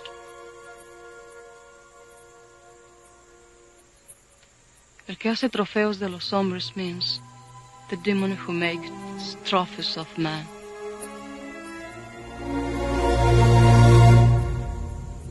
What you will see at the movie theaters in white culture. So, the homoerotic nature of white men doing all of this mutilation and general mutilation of black males. Uh, you wrote eloquently about it. Can you give us more detail, Dr. Mathews? Well, I'm not sure I can. Um, no, I. I mean, um, quite frankly, right now I'm so um, appalled by the re- reading my own work here uh, that I can't really think much about. I I read quite a few books on torture, um, I read Elaine Scarry on pain. Um, we, we think of the Holocaust as the worst thing that humans can do. We had a little Holocausts in this country for a long time. And I'm not sure that we can really understand it. That that don't think that we are able to confront that. Uh, when you, um, I was talking to my my physician. My physician is a black woman from Jamaica, and uh, she was with me uh, uh, as I was writing this book. And I remember uh, uh, seeing her one day, uh, and we got to talking about what I was doing. I said I'd just been seeing, been reading the Tuskegee uh, accounts of lynchings, and that. Uh, and uh, Raquel uh, said, uh, she said, you've got to take a vacation from this. Uh, it's uh, really affecting you right now, and you have to realize that. Um, uh, if you think about this enough, you're going to start weeping. You know, it, it's it's it's just terrible, and uh, these, you know, we think that other people are doing these things, and we do it ourselves. We, sometimes we do it metaphorically, but in this case, I think in every lynching, but also just the fact of uh, the uh, executions, we uh, seem to delight. Uh, many millions of people seem to delight in, in, in torture and and uh, and and death. And um, I don't know. We've got a whole culture right now of people who think we haven't been aggressive enough about certain things. We hadn't been, and you know, I keep thinking about what uh, this determination to uh, um, kill is, is affected our culture. My great grandfather was a um, on my mother's side uh, was uh, a rancher in Montana, and he uh, George Washington Custer uh, bivouacked on his farm. My great grandfather hated Custer. Uh, he had learned what Custer had done to an Indian village in Colorado and uh, Grand, uh, Eli had had an understanding with uh, Native Americans in that area, and he was protected by uh, the Sioux, and the and the Blackfeet. Blackfeet were in Idaho to his west, and um, when uh, when Custer was killed, uh, my grandfather drank a drink uh, to Sitting Bull he posted Sitting Bull because he could not stand what that man had done uh, to those women and children in, in Colorado. And we we did, you know, centuries of uh, st- starting probably in the 1830s, 1630s in in New England with the Pequot peoples we burned uh, uh, African, um, burned Indian, uh, Native American village, uh, villages. Uh, this country, one of our Richard Slotkin, student of, of, of, of, violence in this country, has written we we sought redemption through violence, and um, the there is no redemption in violence, and I so that when I go through, even when I've written this stuff, um, it affects me. I can't really go beyond that. It, it um, the, the, the current uh, political uh, situation in this country uh, should frighten us. Uh, not just racism, but the whole thing of masculinity and power and supremacy. And we we're we're not talking to each other because we can't stand each other. And uh, the, the the focus on on violence, on on torture, on lynching, on killing, on execution, on murder. Uh, these things are not something I, when I re- when I confront them, even when I've written about them, it, it's hard for me to think through it uh, critically as I should uh, because it is so horrendous, and I'm so frightened. And if you're not frightened, you, you, don't know what's going on.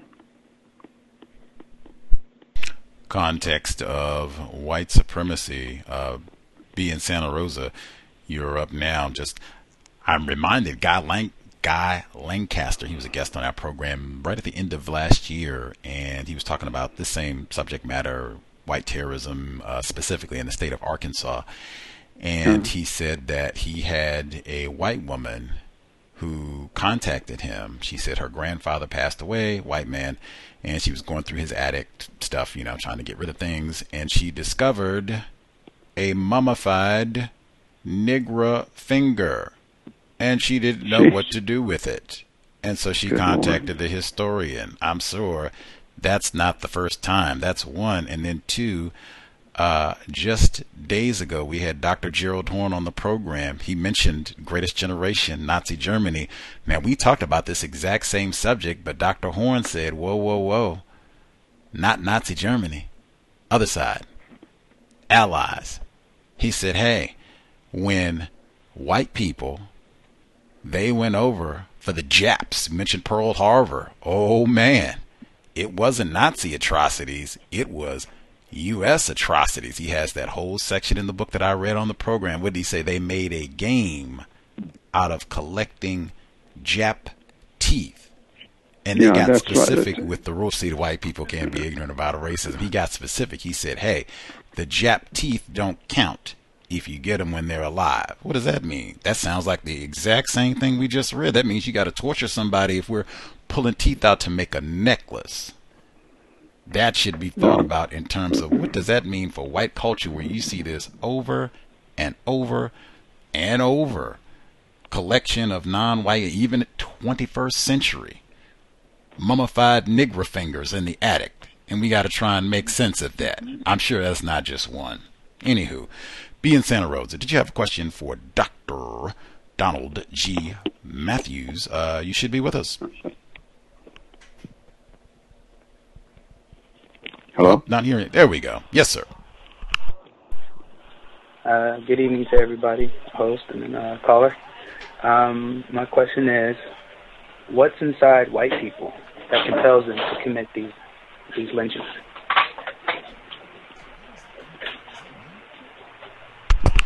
Did you hear that question, Dr. Mathews? It was what's what, in...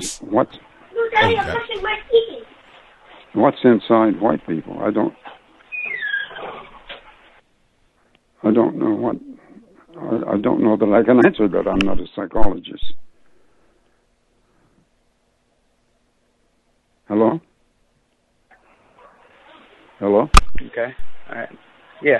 Hello. Can you hear me? Uh, I don't. I mean, I don't.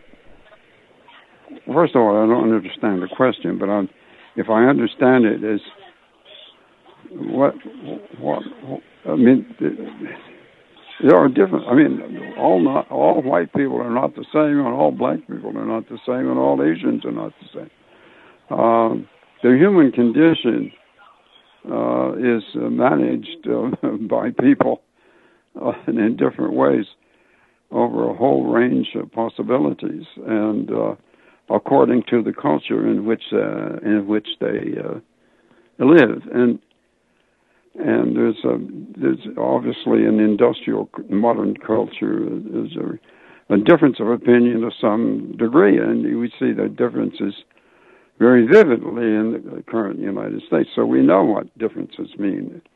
Uh, I can't explain. I wouldn't even I mean, I know what person. I know what personally I think about certain people who I disagree with. Well, I'm not going to talk about it in public because um, uh, I've got relatives too, you know, and uh, uh, I can't general. I mean, I can't generalize. Uh, what, what, there is a strain. There is a streak uh, in in American culture that uh, has gloried in violence almost from the start. Um, there has also been uh, current, in, in kind of a minority kind of way, people who didn't want violence, but who nonetheless benefited from it. And then there are people who came after the violence had occurred, uh, who you know benefited from it, but were not aware uh, that either it had happened or that they were benefiting from it. And I think that you know as we go as you go through time, you accrue a lot of different sources, especially in a settler society like the United States, so that you got the English and the German ways in uh, in uh, uh, early America and uh, colonial period in time. My my family came in the 18th century, uh, various times, and um, other people. I, I had students who told me, "You know, Mr. Mathews, uh, uh, you mean your people, your grandparents were already lived here when?" when and uh, I said, yes. He said, well, no, my grandparents came from Russia. And uh, I got to thinking about that. You know, we've acquired so many uh, uh, different ethnic uh, cultures uh, mixed together and, and sometimes coming out in different ways. And, and so we, you know, we have a whole range of possibilities. It, it is true that America, that America, that the culture has sought regeneration through violence, but there have been a hundred, there have been uh, many people who have been opposed to that and hated it and uh, tried to stop it. Uh, uh, unfortunately, they were not successful. Um, the uh, so I can't answer what's inside of, of, of people. I don't know. I mean, I can't imagine uh, doing uh, to any human being uh, what was done uh, to people in in lynching. I can't imagine even going to watch it. I can't imagine being there. But um, I'm a white man, and as I said early on, very white. I can't help that. Um, the I can't. I've benefited from it, as, any white person has. But I also know that my grandfather was victimized by it, and uh, I know that uh, um, he uh, he paid for it. He almost paid for it with his life. He didn't, but uh, his family suffered and were impoverished. Actually, impoverished at the time and uh, my my my father had ran away from home because my grandfather became violent before he settled into a kind of nonchalant idiocy, and um, my grand my father actually was his life was saved by an, uh, a Cherokee Indian justice who was also a holy man. Uh, so we just in my own family, I've run across different ways of dealing uh, or not dealing uh, with uh, with the life, and and so I can't uh, I can't uh, I can't go into I, I don't understand the psychology of of pain like say Elaine Scarry does. I don't understand torture. I cannot understand doing what torturers did. Uh, and I can't understand executioners either. I mean, a lot of things I don't know, and I certainly uh, I don't know how to answer the question. Really, I'm sorry. I apologize.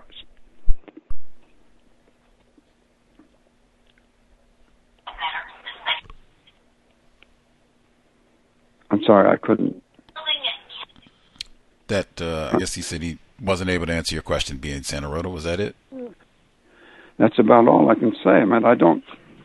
Oh, I meant I was I, talking to B in Santa Rosa. Was that he said? Oh, yeah. You heard his response. Was that that your the question, sir?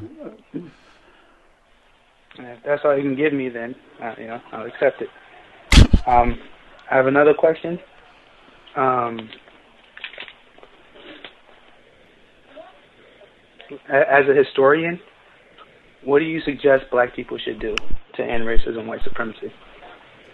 I am not in any position to tell white black people what they should do. Not even I'm a not, suggestion. I think I think I no. I think black people are the people who should and we should honor that so we should listen to them.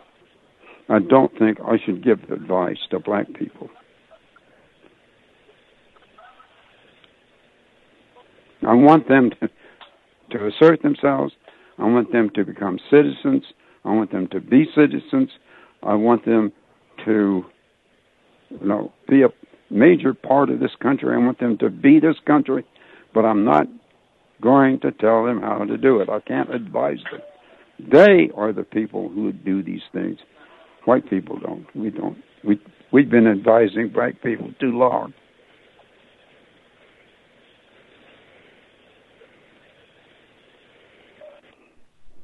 Okay.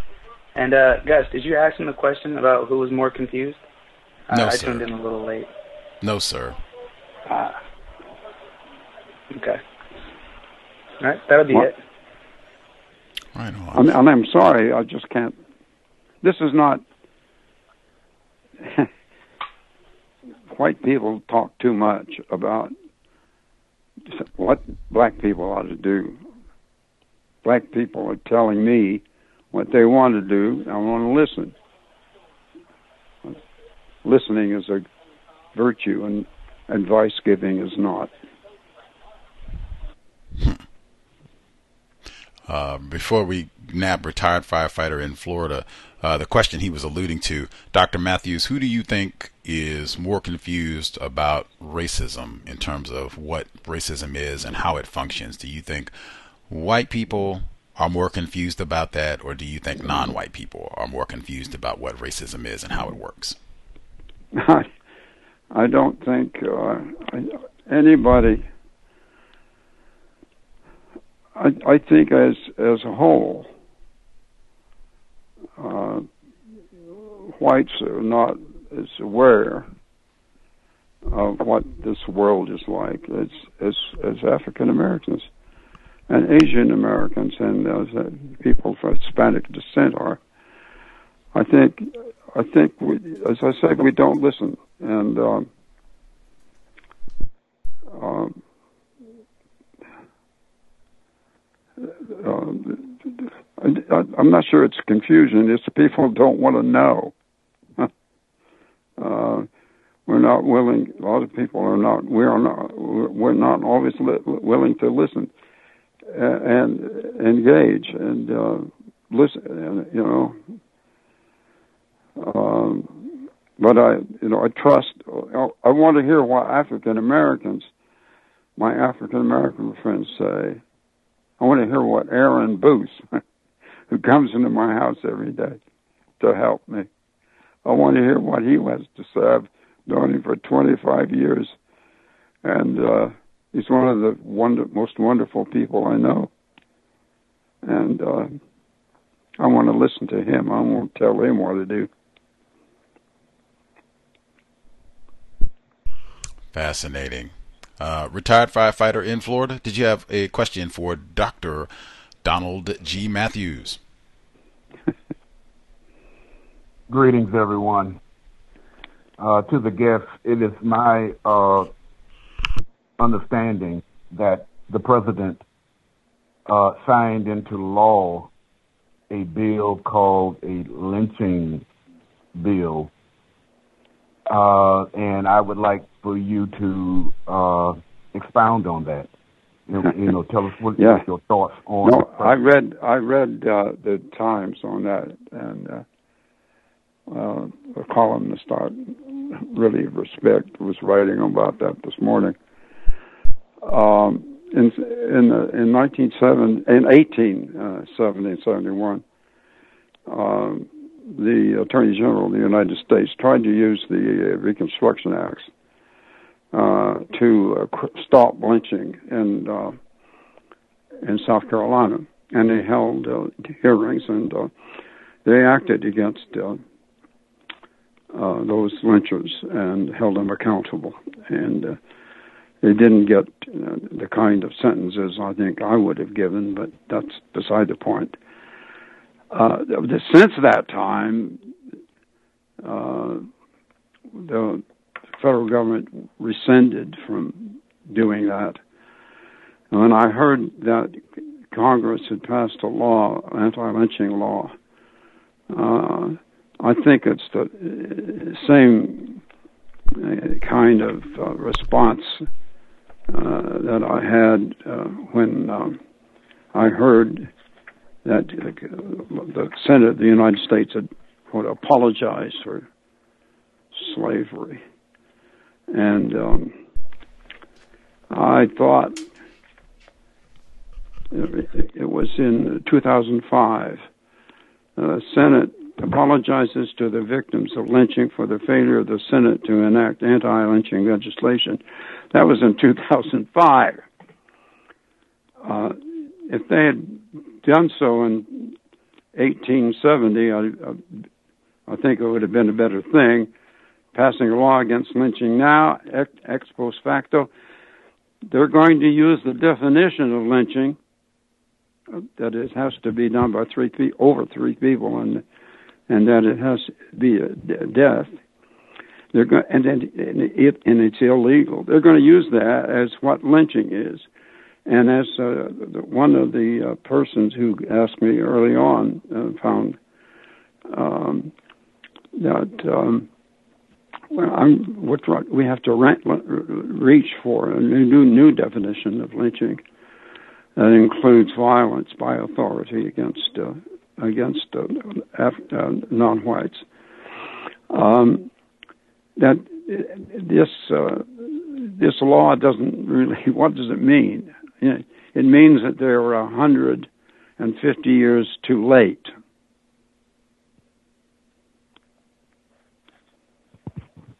And it's fine that they did that, but it's kind of self-congratulatory, isn't it?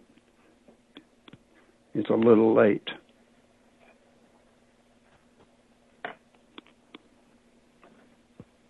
That's all So- I can say on that. I'm sorry. I think that I cannot expound any further than that. Uh,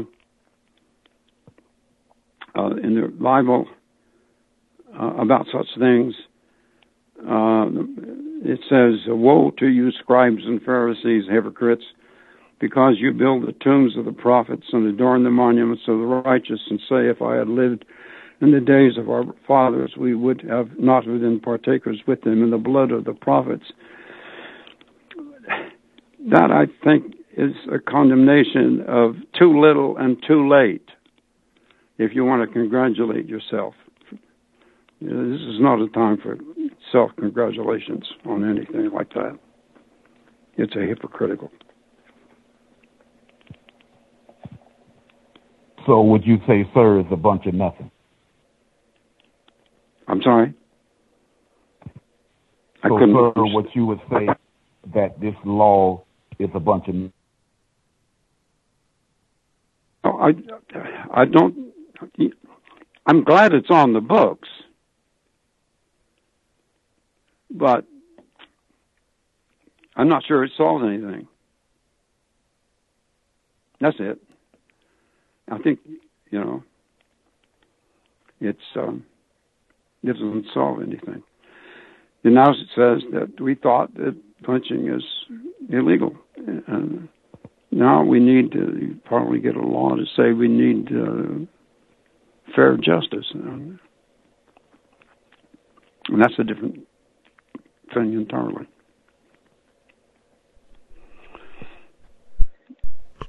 Did you have any other questions, retired firefighter? Uh, well, uh, is it a possibility that it would be used against non-white people? That's my life. Um, well, I think the law will apply to everybody. Uh, I don't. I haven't read the law, so I mean, I just read about the law. I haven't read the law, um, and uh, I, you know, I I don't know what that. I don't know what that would mean. It doesn't make. Well, I, I mean, I mean, just opposed to the the uh, the law that is identified as hate crime. Uh, it's oh, recently oh. against people. So uh, I'm just stating, is that based on what you have expressed, uh, would that mean the same thing as a possibility with this particular law slash bill? Oh, um, be... I think it. As I said, I don't haven't read the law. I think it's about a collective Ill, illegal collective action. Um, I'm not sure it mentions race one way or the other. I, I just don't know. I haven't read the law. Um, okay. And the story I, I read, uh, I, I either read poorly or it wasn't there. Uh, I don't know what the law says about that, but um, um, it uh, it, uh, it it's I, I think it's probably the same kind of thing as the hate crimes, if that if that's what you mean. I I suspect it's in the same category of crime and and and and uh, so uh, you know that. Uh, other than that, I don't know how to answer it because I don't know. I haven't read the law. I just know it, it outlaws lynching. Which, uh, look, there have been state laws opposing that outlawed lynching ever since the uh, 1880s, and uh, they never stopped lynching. And so I don't know what we've made it a federal crime. If we met, if we have made it a federal crime, uh, then uh, it means that the law is applying to individuals in the state, and that uh, uh contradicts one of the worst decisions of the Supreme Court in the 1890s uh, that refused to uh, allow uh, the federal government to protect individuals, so left it up to the states. And if, if this is uh, uh, against that, then um, that, that is an advance. I never thought of that. It quite possibly is an advance. Still, it, you know, it's 150 years too late. Okay. I, I don't know how what else to say about that. You said that was your last question, retired firefighter? Yes, sir. Awesome. Much obliged. Uh, before we let you depart, Dr. Mathews, I'm just wanted to verify was it by chance the New York Times report, This is Why It Took More Than 100 Years to Get an Anti Lynching Bill uh, by Jamelle yeah, Bouie? Yeah, oh, okay. yeah. That column, yeah. Mm-hmm. Right on. I'll post it if listeners want to take a gander. Interestingly, yeah, that's and, a that's and, a good that's a good uh, article. You know. Uh, depending on what you're looking for, what I found interesting about it, and I haven't read the whole thing. I was just glancing because I, I didn't even know which article you were talking about. I was just trying to see, you know, but I was glancing over it. Uh, this article, which is kind of lengthy, definitely more than 300 yeah. words. Uh, the word racism is not anywhere in this report, and the word white supremacy is nowhere in this report, which is why I would think, ooh, this is going to be just like the hate crimes where a whole lot of black people end up being convicted for lynchings because there's nothing about this that is specific well, to addressing yeah, racism, white supremacy. But I didn't want to bog down on that. We heard it. You read well, the report. It might, it, it might be. I mean, I, that's not that's not something I I'm Right. willing to entertain that as a possibility, and I'm willing to think about it. And you haven't read the Uh, law.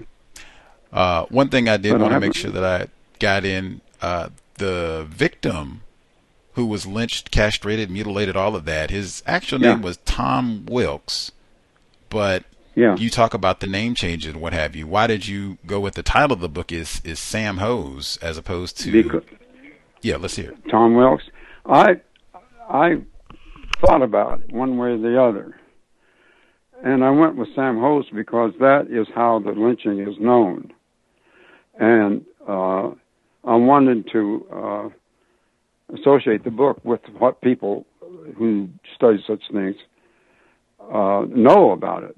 Uh, the name Tom Wilkes uh, would would not have indicated to the public, or at least the academic public, that this was about the lynching of Sam Hose. The title, you know, the lynching of Sam Hose is what is how this action is known. It's not known as the lynching of Tom Wilkes. But I mentioned Tom's name because I found him uh, in the census uh, returns as a kid, and I thought that people ought to know his real name. And uh, Tom Tom was um, he was a nice kid, I think.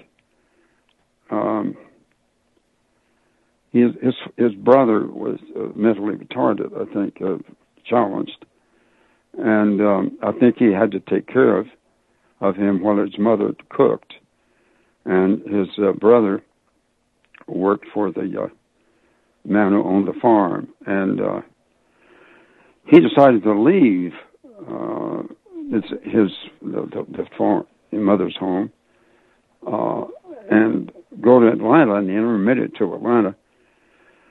Um, and uh, he was uh, slight. He was about five foot seven or eight, and uh, copper, coppery colored, not dark. And uh, he had a mustache, pencil mustache, and he had a hair was uh, kind of au and uh, but he, you know, he growing up the way he did, uh, you know, he had a he had an inability to look at white white people he did not know uh, in the eye, as a lot of black people did at the time. Uh, and I thought I know I described him.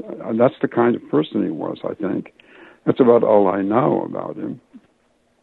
Came from the census records, and then, of course, I just you know imagined what he from the description in the, of him that what he was like.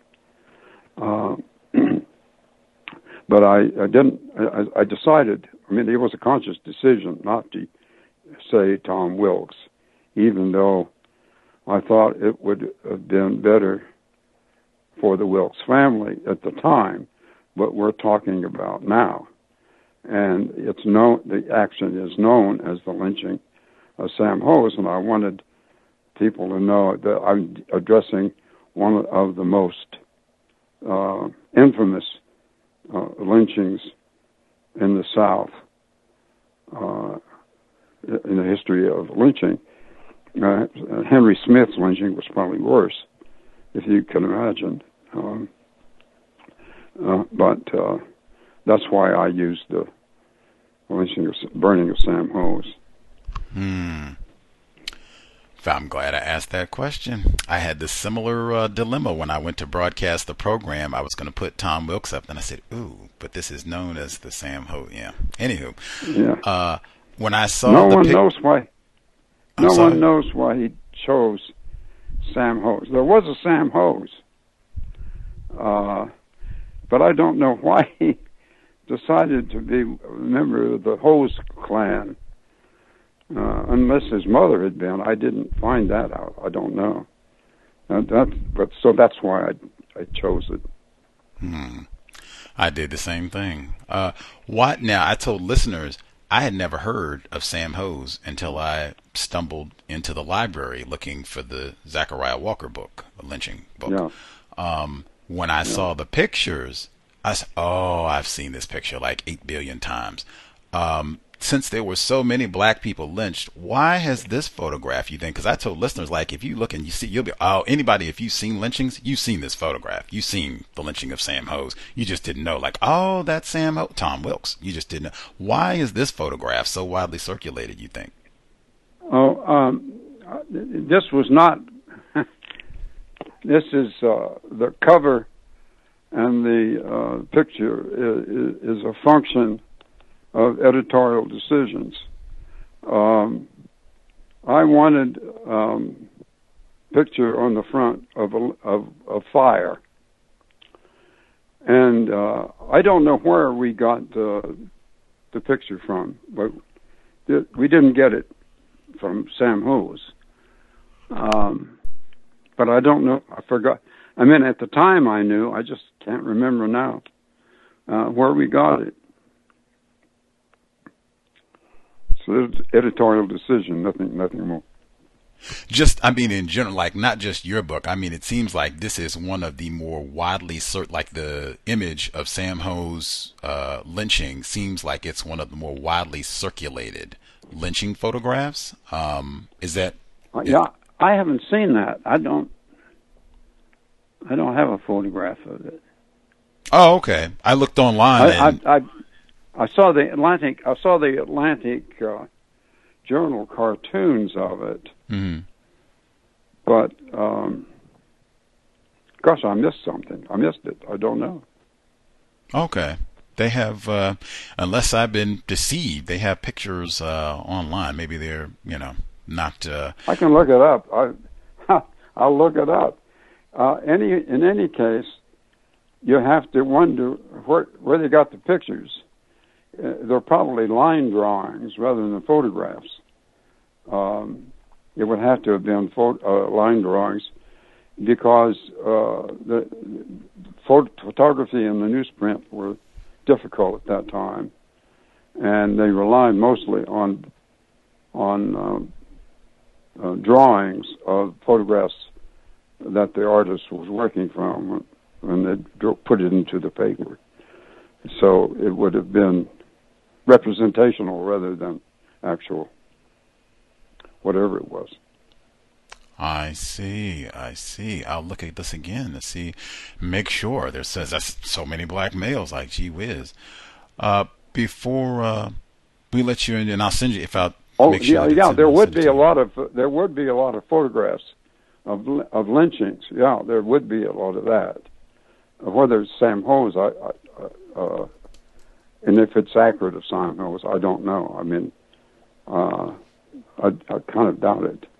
But uh, there are, I've seen a lot of, I mean, there's a book of postcards representing lynchings.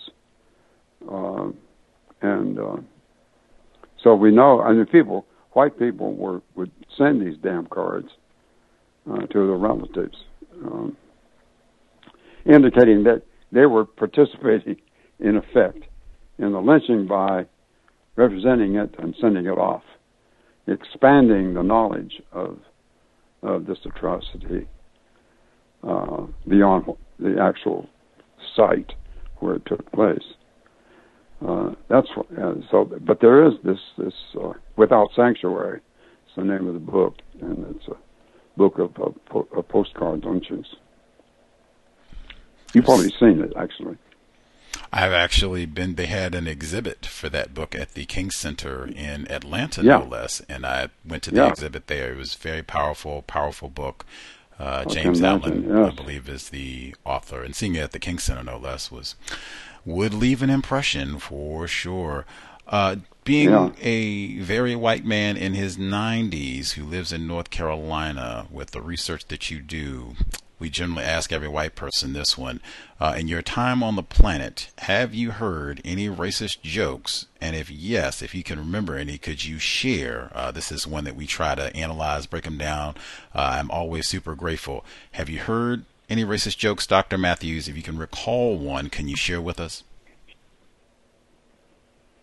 Um, I messed, I, I've heard them, but I don't know what they were. I I turned away. I don't listen to them. I don't. I walk away. I don't. I don't deal with. It.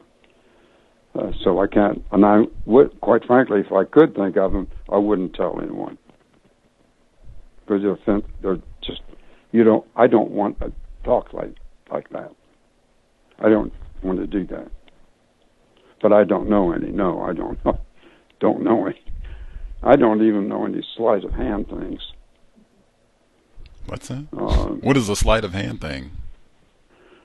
A subordinate clause mm. in a conversation. In other words, someone would say something if you know what I mean about niggers. That's oh, it. Oh, I sleight, see. Sleight of hand. there are all kinds of ways.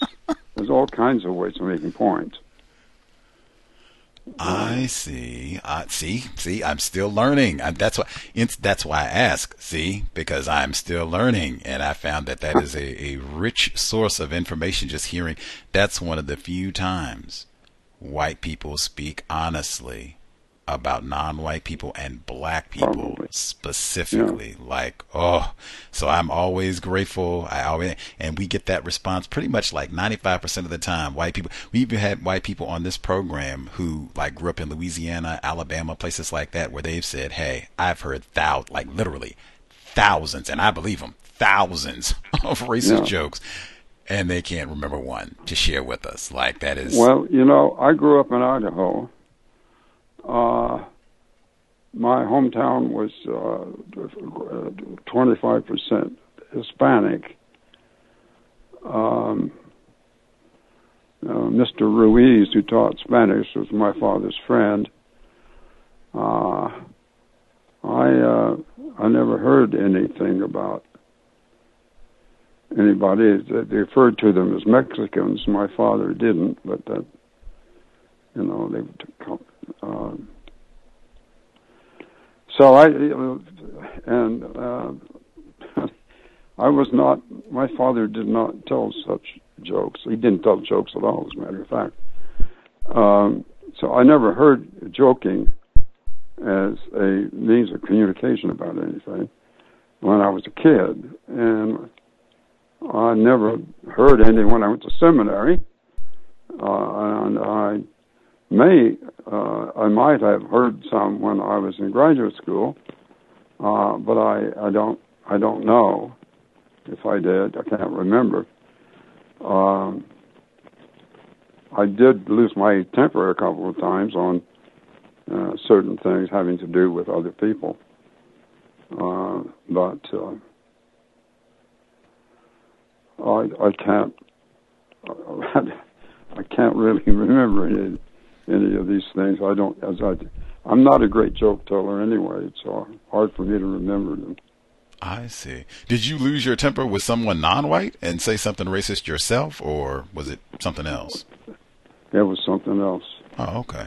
Just making sure. So, they, he committed suicide, and someone said, "Well, what do you expect from blank?"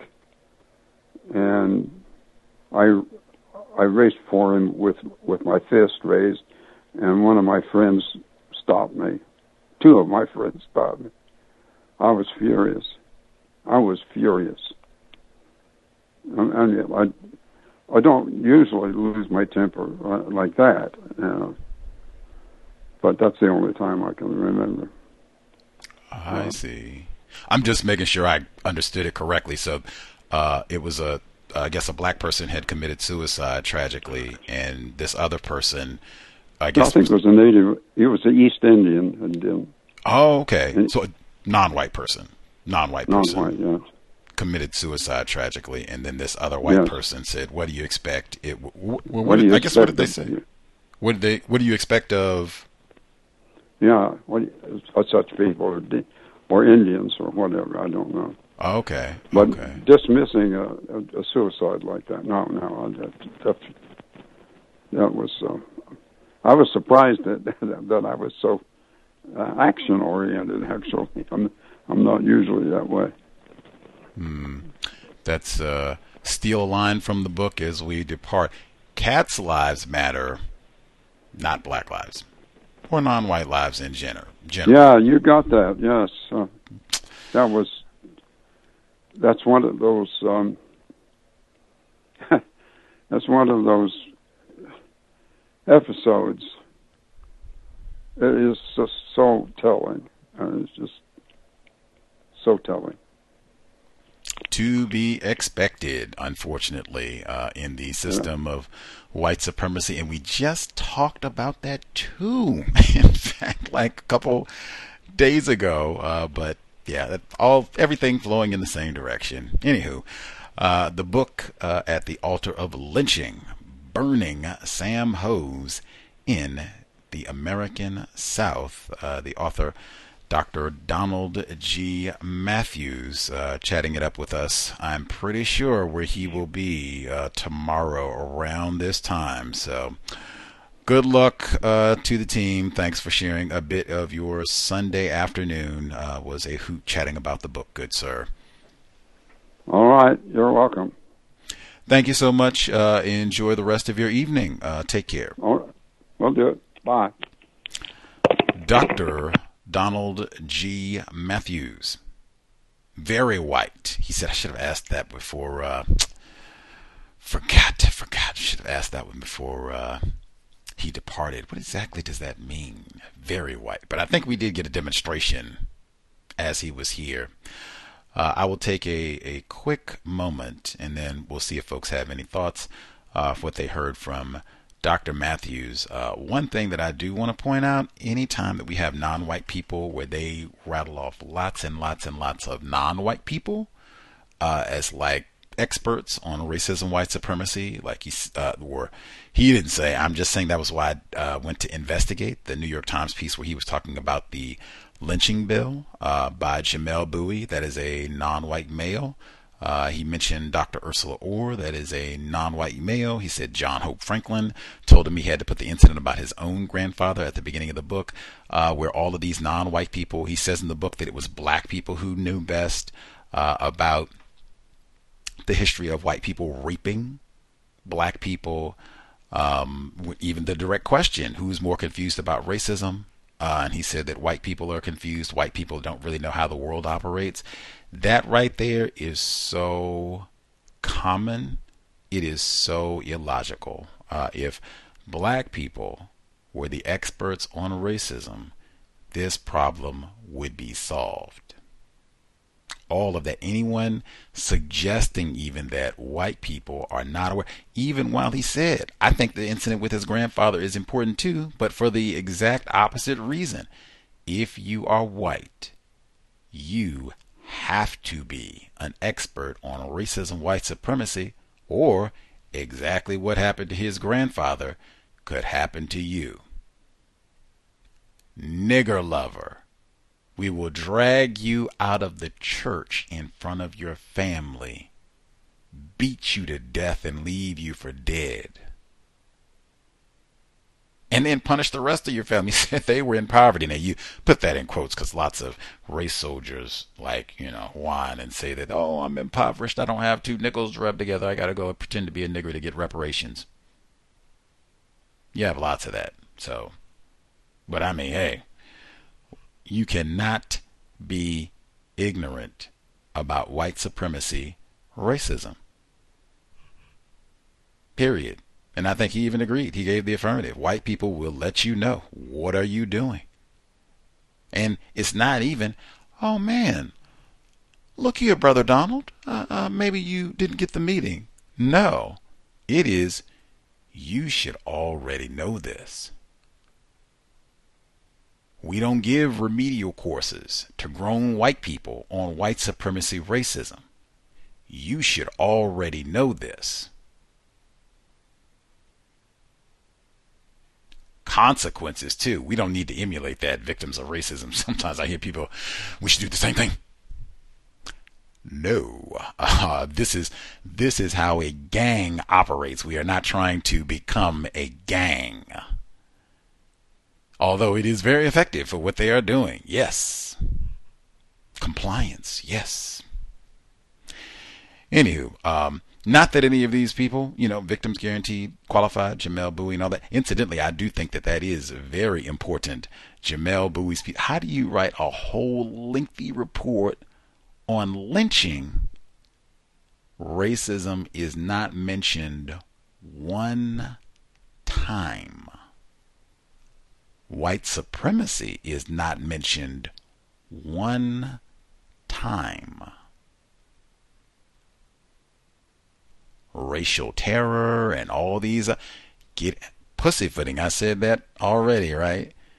Circumloquacious. Lots of ways of not really being direct and making it plain. And the question retired firefighter asked, hey, if we're to be talking about lynching and it's not connected to white supremacy racism, ooh, so that means we could end up having non white people being victims and accused of lynchings? Just like with the hate crimes? Hmm. Don't be surprised about that either. We will take a very uh, brief break and then we'll hear if folks have uh, questions, insights uh, they would like to hear from Dr. Mathews, who, uh, in some, not certainly not with the directness. That's when you can. He's about the same age as Neely Fuller Jr. Thereabouts. Mr. Fuller is like mm, maybe two years older than he, but pretty much at that point, like you're all about the same age. Um, yeah, like you can you can even think about that because they would pretty much be drawing from the exact same knowledge base. And in fact, the Oklahoma connection, right? That's where his grandfather got beaten to death almost. Oklahoma, Mr. Fuller, born in Muskogee, Oklahoma. So I mean, they should have lots of the same reference points and thoughts and all of that. Mr. Fuller talks about seeing Pearl Harbor as a child. It should be like lockstep uh, in terms of a lot of the things and events that they've seen and major influences on how they think about racism, white supremacy in the world in which we live. We'll take a moment, think about that, and when we'll be right back. Context of white supremacy.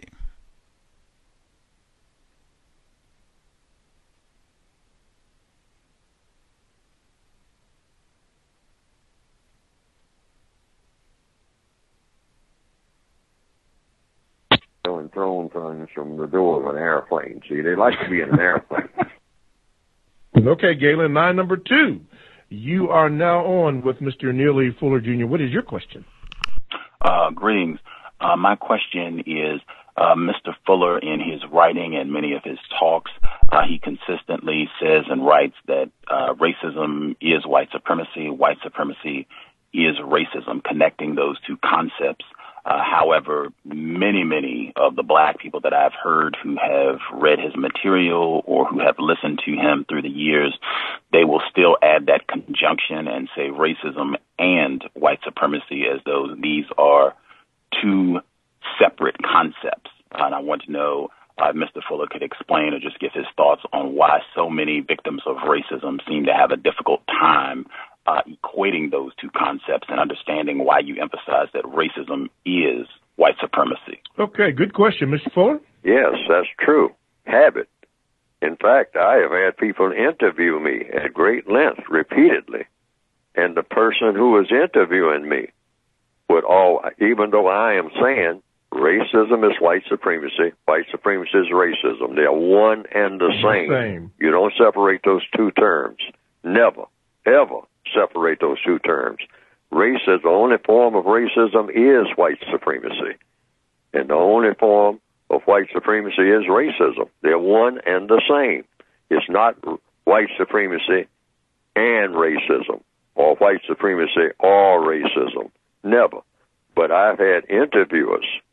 I mean, there there are records of many interviewers using the term white supremacy and racism racism and white supremacy.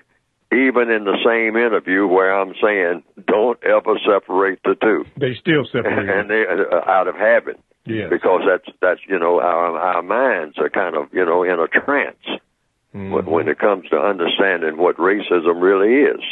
See, all it is is just understanding that racism is white supremacy, white supremacy is racism. Yes. And what is it? What is racism? What is racism good for?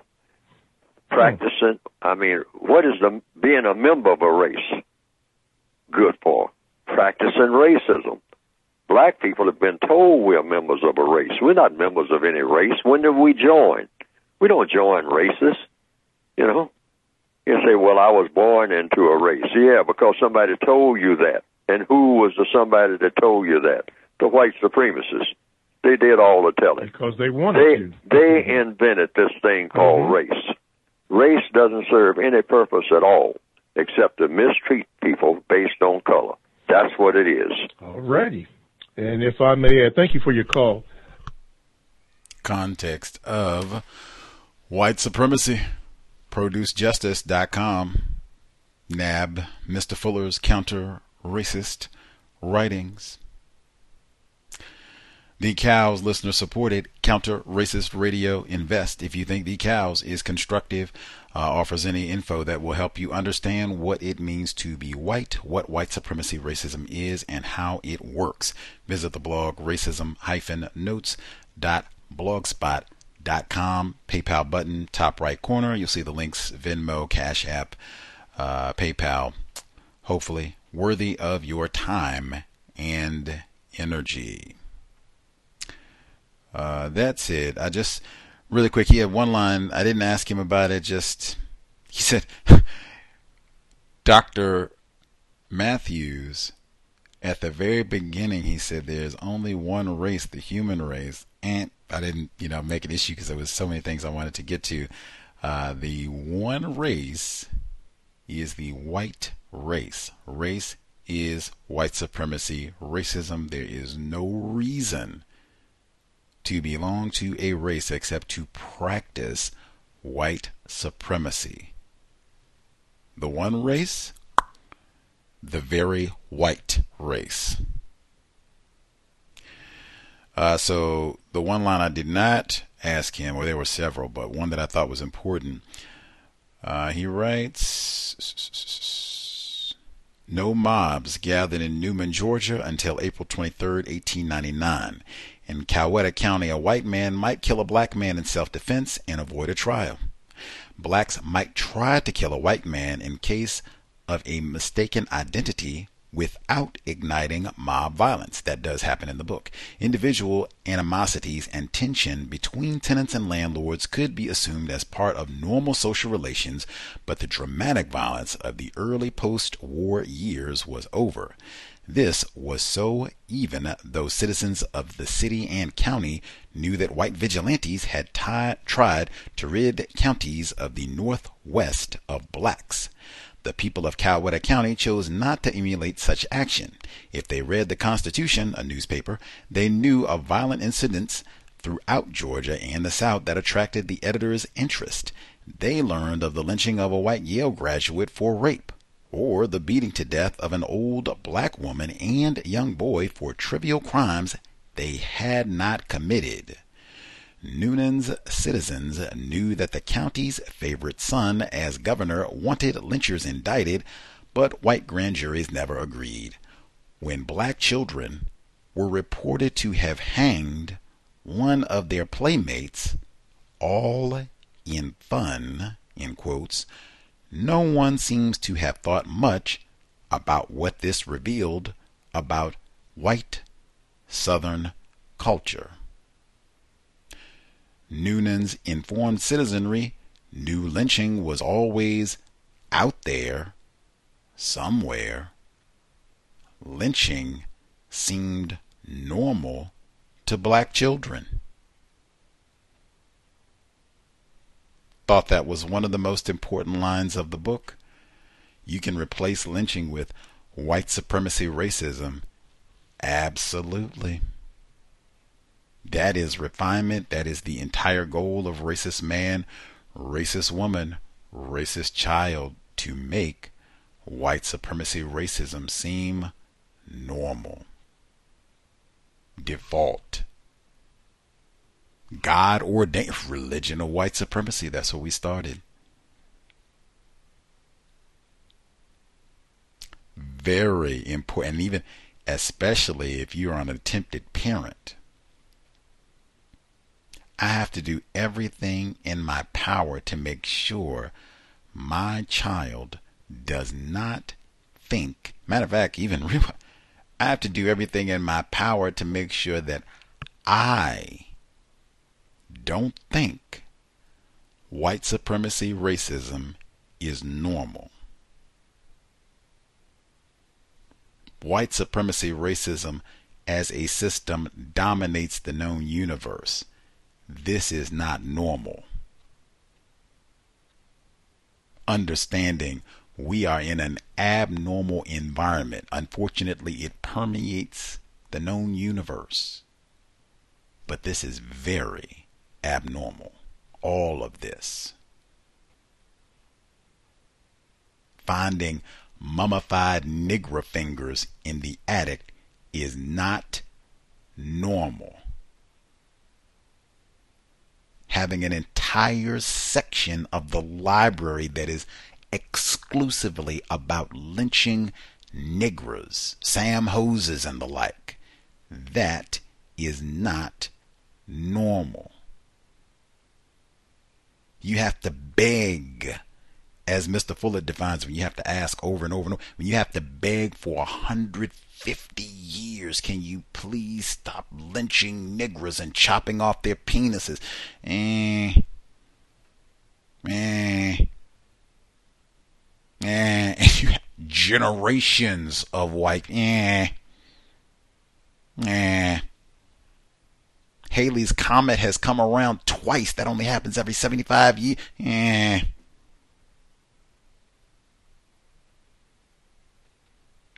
That is not normal. And then Cats' Lives Matter. That's in his book. You have to wait 150 years for them to say, all right, all right, all right, all right, all right. No more lynching. You got it, everybody. No, and and racism, white supremacy. Do we make this explicit, or is this going to be one where no more lynching? You wait till we start. Oh, Renthal James, lyncher. Just wait for that one. I would hope to be incorrect. We can come back in five years and say, man, oh man, Gus T has been a coon a number of times. That was one super wrong.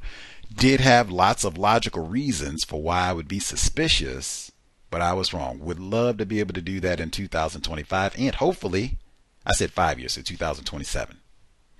And hopefully, white supremacy, racism, all done, replaced with justice. We can do both of them then. We shall see.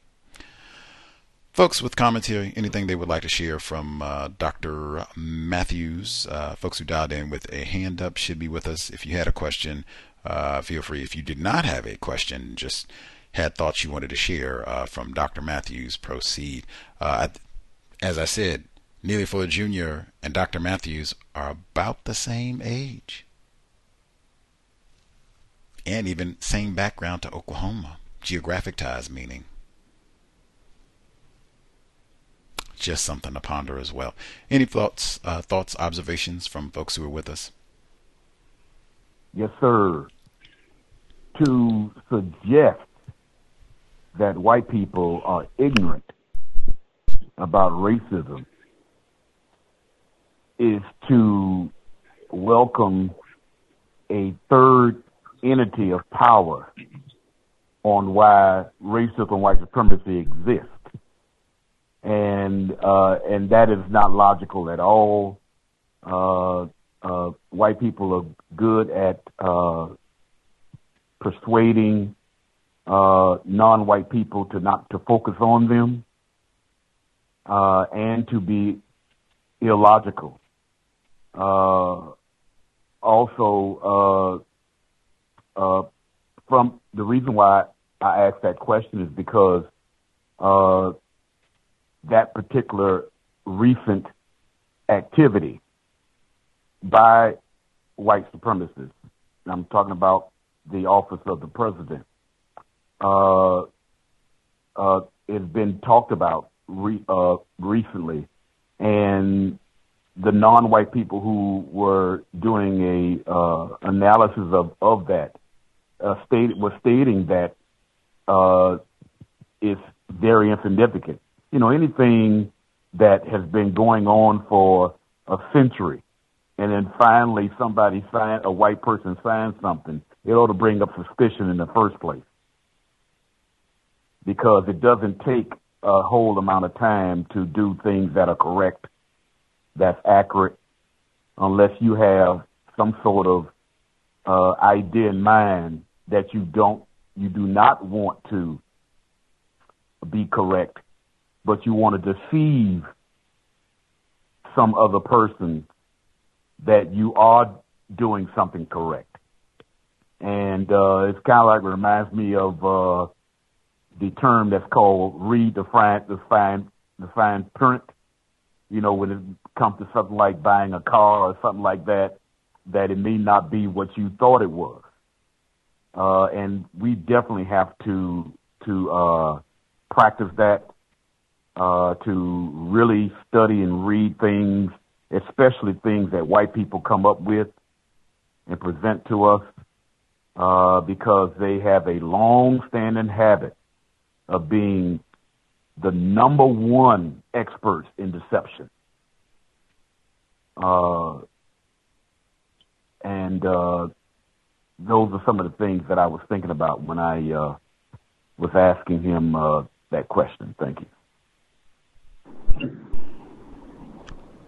Number one, deceivers, master deceivers, master deceivers. Absolutely. Um, let's see. Any of the other folks who are with us have comments here that they wanted to make sure that they get in? Yeah, Gus, can you hear me? Yes, sir. We can. Uh, we can hear you. Yeah.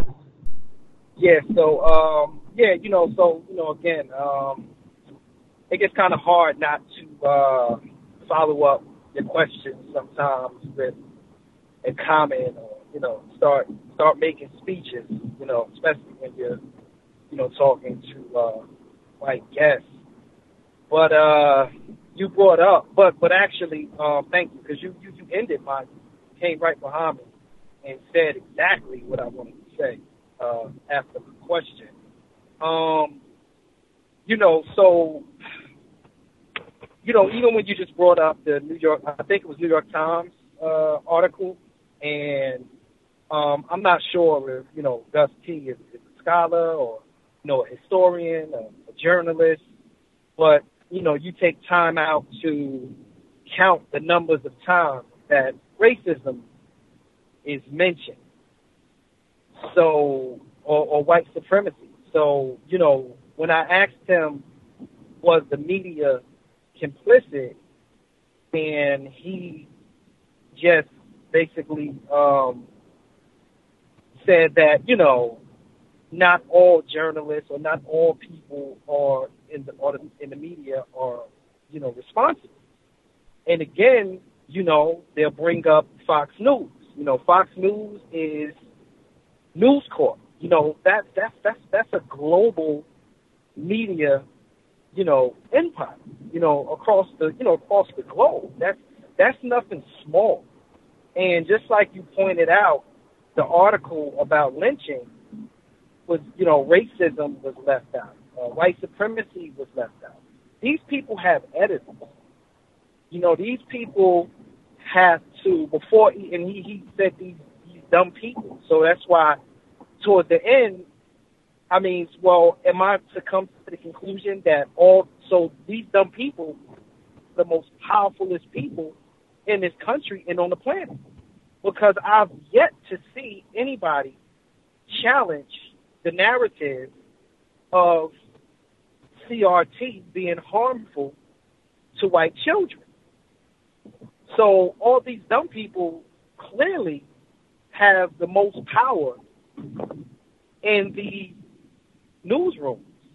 And, you know, so and if if he's in, you know, use the term ally, if he is an ally and he's the best that we have to counter uh, racism, white supremacy propaganda, and he just basically said, "Hey, you know, oh well, you know, I do my best. You know, if if you, you know, in other words, you know, if you, you know, if you like it, you like it. You don't, you don't. You know, I'm, I'm, you know, I'm, I'm a man. I'm fallible. So hey, you know, that's the best you got.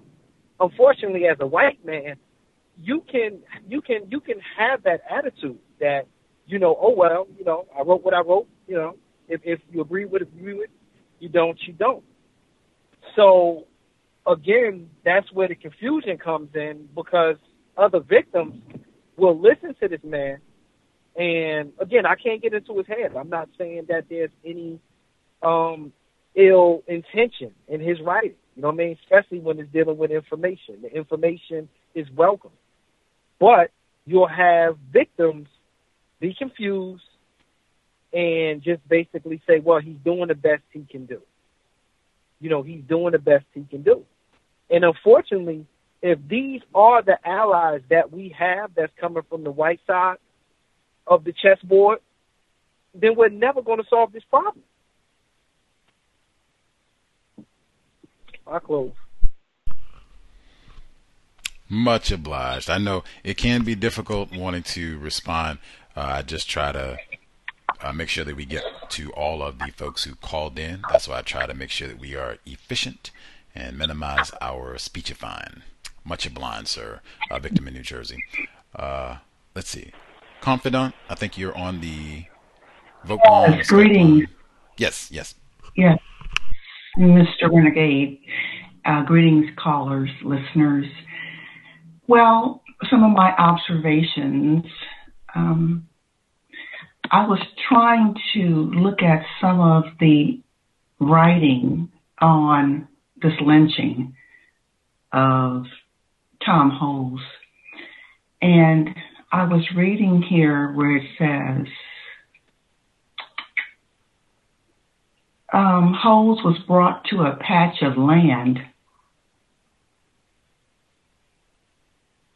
and the mob used knives to sever Hose's ears, fingers, genitals, while others plunged knives repeatedly into his body. To cheers from the mob, men and boys, quote, boys, gathered kindling from the nearby woods to create a fire. The skin from Hose's face was removed and he was doused with kerosene. He was then chained to a pine tree. Several matches were thrown into the fire, um, lighting it on fire and burning Holes alive. And then my point is that, oh, one more thing. Hose screamed out, Oh my God, oh Jesus, from the time of Hose's first injuries to his death, 30 minutes later. And one woman said that, oh, here's another point. His knuckles were being, his knuckles were being sold in a convenience store after this torturous crime. And so what I'm saying is that um, the guest, um, he said, as I think you mentioned to him that comparing somewhat of something of the Holocaust by Hitler, um, I can't remember the context exactly, but comparing. And the guest said, Oh yeah, and we had our own quote, little Holocaust. I mean, you know, little Holocaust? A black woman, he said, from Jamaica was his physician. And your point? Why did we need to know what her race was? Is this or was this his way of trying to give us the impression that he really didn't have any hatred or toward black people. My doctor, my physician, for God's sake, is white, is a is Jamaican, black woman. I don't think that was necessary for us to know that. Um, he said that uh, his grandfather or his great grandfather drank a drink to Sitting Bull? Are you kidding me? Um, after Custer massacred the indigenous people, then his grandfather, you know, humanely drank a drink, drank a drink to Sitting Bull, please. And then he said he's frightened of what's going to happen with the racist, white supremacist terrorism that is going on, uh, a la January 6th. He's frightened. Okay, and two more. He said that Mr. Hose's brother was mentally challenged. Why do we need to know that exactly? Maybe someone in the group can answer that.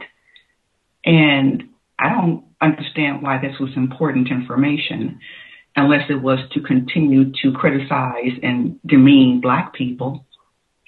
Final observation. Um, he, oh, he started, he started tearing up. He started tearing up. He said, what did he say? He, he couldn't understand the, torture. I mean, really, I, don't want to make mockery, but you know, please. And then the final observation.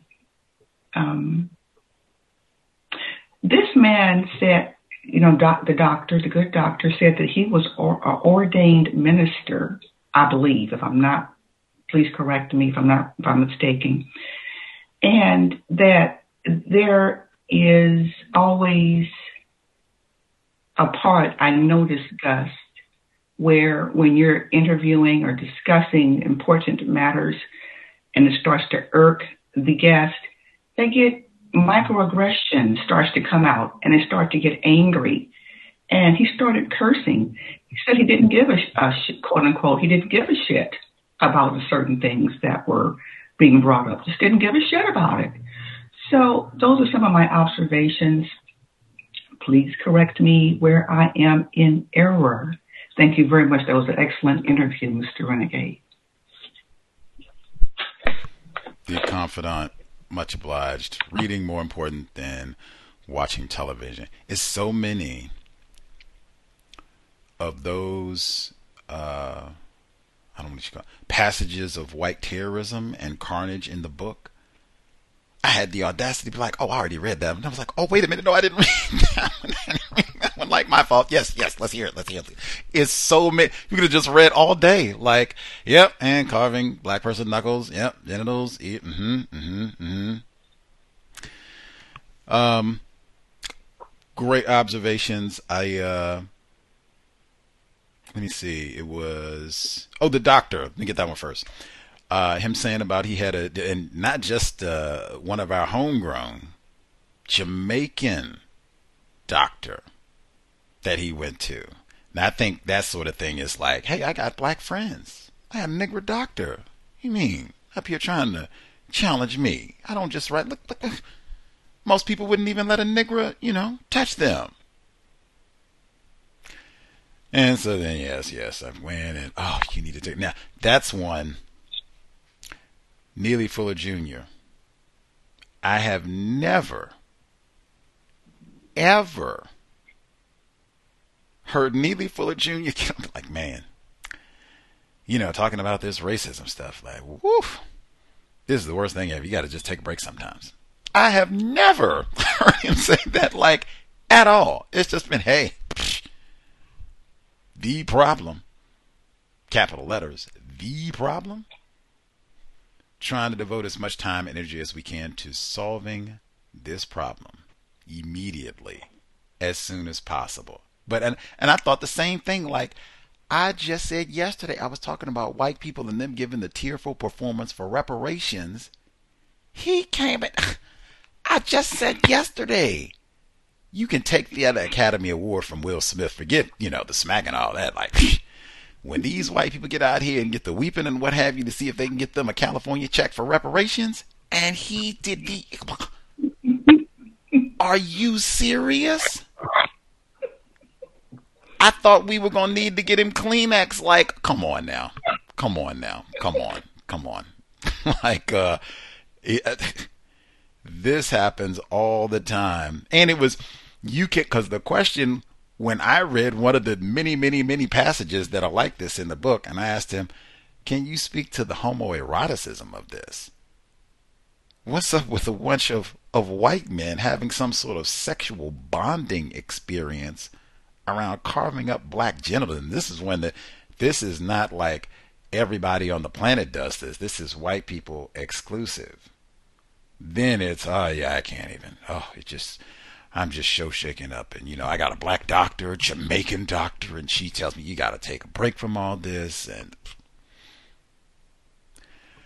uh, as for, let's see, the defensiveness, I thought that was really important as well. Uh, that I believe that was in the context of rape. Um, I said he was doing the same pattern uh, and saying uh, whoops, egregious crossing of the color line, or however I don't have it the, that page in front of me right now, but however he phrased it, I read it before, uh, as opposed to this is white men raping black males and females. He doesn't talk about males, but black females in the book. Uh, when I'm bringing this up and saying, hey, like call that out every time, I mean it's child rape frequently that this should be pointed out consistently uh, because this gets left out all the time. That's why we read the book that we are. That's when all the cursing, I don't give a shit, you don't like it, blah, blah, blah.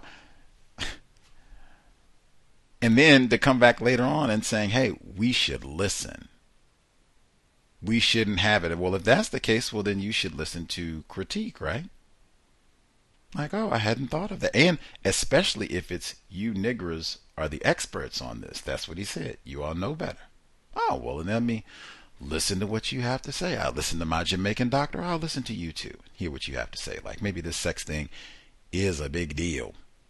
Maybe I should make sure that this is rape every time, not crossing of the color line, like I said, however it's phrased in the book. It's it's not child rape. There's lots of all this sex and especially talking about black, you know, rapists. That's, you know, all the way through the book. He talked about that. Uh, and he points out Lundy Harris, all this nonsense that's going on. But I mean, make that plain every time the power dynamics of it, all of it. Make it plain. And it shouldn't be any defensiveness about, hey, hey, hey, I make mistakes, gonna make more of them. You got it returned. I don't give a shit. No, like, whoa, whoa, whoa. I think the fellow before you, he said, man, if that's the best that we can expect from an ally, like, man, we are never going to solve this problem. Yes, if we are relying on Dr. Mathews to say. And one thing I will say I did appreciate when he gave the story about his grandfather. Now I do believe there's some self-serving interest in that. That's enough. That's you can put that next with the Jamaican doctor confused non-white people. This is a good white man. He's got black friends, black doctor. He hangs out with John Hope Franklin. That's who told him to, you know, put that anecdote at the front of the book. He did say, "Hey, it's not that my grandfather wasn't racist." Nigger jokes and all that, or that. I guess he didn't give a nigger joke. He just called a black person a nigger. About the same thing. That I at least think is important because I think he could have went way more aggressive in trying to say, yeah, my granddad was John Brown and you know, he wouldn't do it. He was willing to die for the niggas and all that, and he doesn't do that. But I mean, hmm. uh, great observations. Uh, the confidant. Uh, let's see, were there other folks commentary they wanted to get in?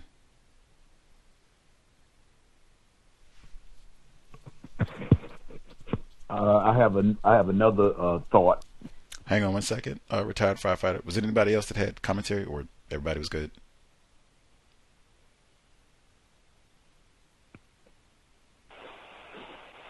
I did, but uh, he can go.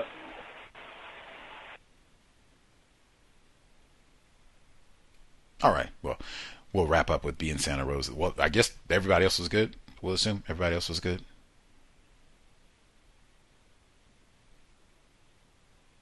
Okay, then. So we'll get retired firefighter, and then we'll wrap up with being Santa Rosa. Yes. Uh, I I I am very forgetful uh, and uh, sometimes uh, my thoughts go blank. But uh, I think I think it would be also a good uh, continuous question when white guests come come on because uh, because of the fact that uh, the white guests that comes on the that you have on the program are very skilled at many different skills, and whatever that skill is, uh, uh, the question should be, well, sir, ma'am, uh, with the skill that you have and the willingness to uh, speak on or act on uh, racism or white supremacy, uh, what do you what do you think would be the solution? Uh, does it whatever you do, or, or put it put it in this fashion? Whatever whatever you do, is it designed in the end to solve the problem of racism? If of whatever you that person is doing, whether they're a historian or some sort of scientist or some sort, you know that sort of thing. Uh, I think that should be or something similar to what what I'm talking about uh, should be asked to any every one of these white guests that comes on the program. That makes sense. Absolutely, absolutely. Because because because otherwise, what, what's the what's the what's the use of you saying and doing what you're doing? You, in other words, it, to a white person, they have to have another purpose. If it's not that purpose, because I was listening to the uh, one of the callers uh, ask the the white person about what suggestions that they had that that he has for non-white people, and it is actually consistent on what the answer that he gave. Uh, uh, these white people, well, I don't give, I don't basically say I don't give suggestions to to uh, non-white people. you know, it, it's consistent as far as what I, I hear. Uh, do you hear the, you hear the same thing? The consistency. Oh, absolutely. We have tons of that in the archives, and just for listeners, you can just compare that with your life experience. That's one of the few times that I've seen where white people absolutely unwilling to, and I mean not give a suggestion under normal circumstances. It's not a suggestion. They love bossing black people. like I boss niggers every day. I boss niggers in my sleep. That's what I do is boss niggers around and tell them what to do. That's the only time. Whoa, whoa, whoa, whoa, whoa, whoa, whoa. I don't tell black people what to do now. but very consistent, and we got tons of those in the archives. They they don't give us names. They don't give us names. Names of who? Names of white people who practice racism on a daily basis. That that that are past and present for us to know about. You know, nothing that would get them, you know, uh, uh, a, a visible, uh, quote unquote target from other white people. They don't, they don't or do they, in other words, they're on code. They're on code. They're practicing a white code.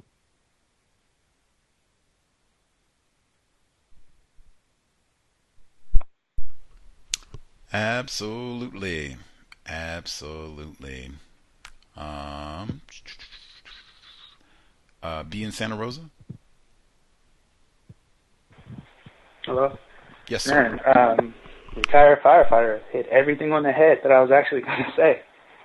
Um, I, I felt like he was very uh, evasive.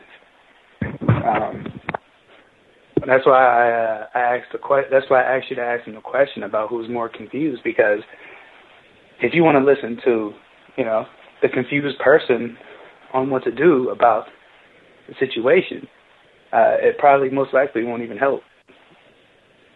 And um, I was, uh, and and that was pretty much it. You know, I just thought he was very evasive on on some things. A lot of things he kept saying he don't know, and I'm like, you're a historian. Given on the facts, uh, or given on based on what happened that you that you saw, what worked and what didn't work, what can give us? But he was talking too much about a whole bunch of nothing, and he talked so much to the point where I almost forgot my question. And uh, that's that's pretty much it.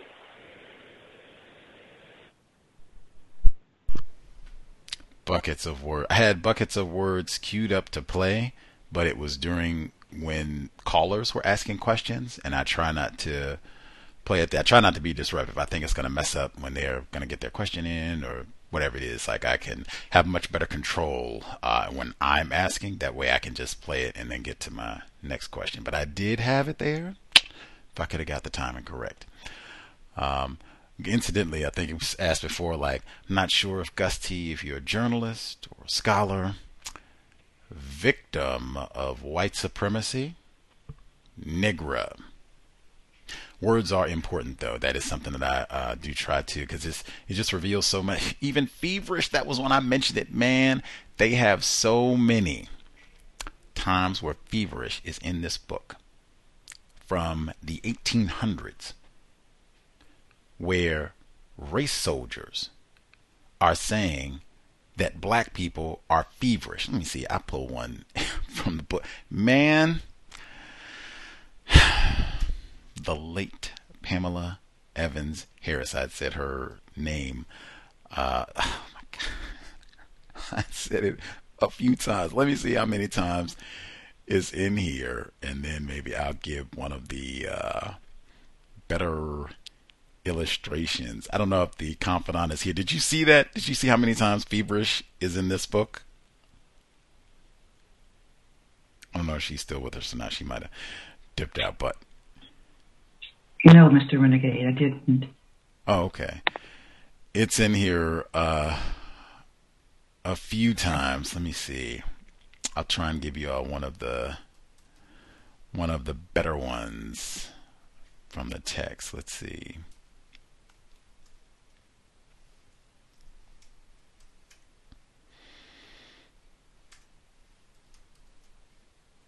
I'll give you I'll give the first one and then I'll see if I pull up. Okay. This is on page 1 or excuse me, page 57. Sex, danger and religion facing a savage fury. Uh, mm, the black chaplain who offended her had mentioned facts. Facts were clearer to southern white women than black men or New York editors facts would not, to be sure, mitigate the atrocious conduct of the Newnan mob, she admitted, but they would explain its savage fury. Her facts were especially alarming as she portrayed a South engulfed in sexual danger so pervasive at no time, in no place, is the white woman safe from the insults and assaults of the Negro brute. Harris announced that the South had for years been a smoldering volcano, the dark of its quivering nights lighted here and there with the incendiary torch or pierced through the cry of some outraged woman. Daily life, too, was feverish with suppressed excitement and concealed animosities.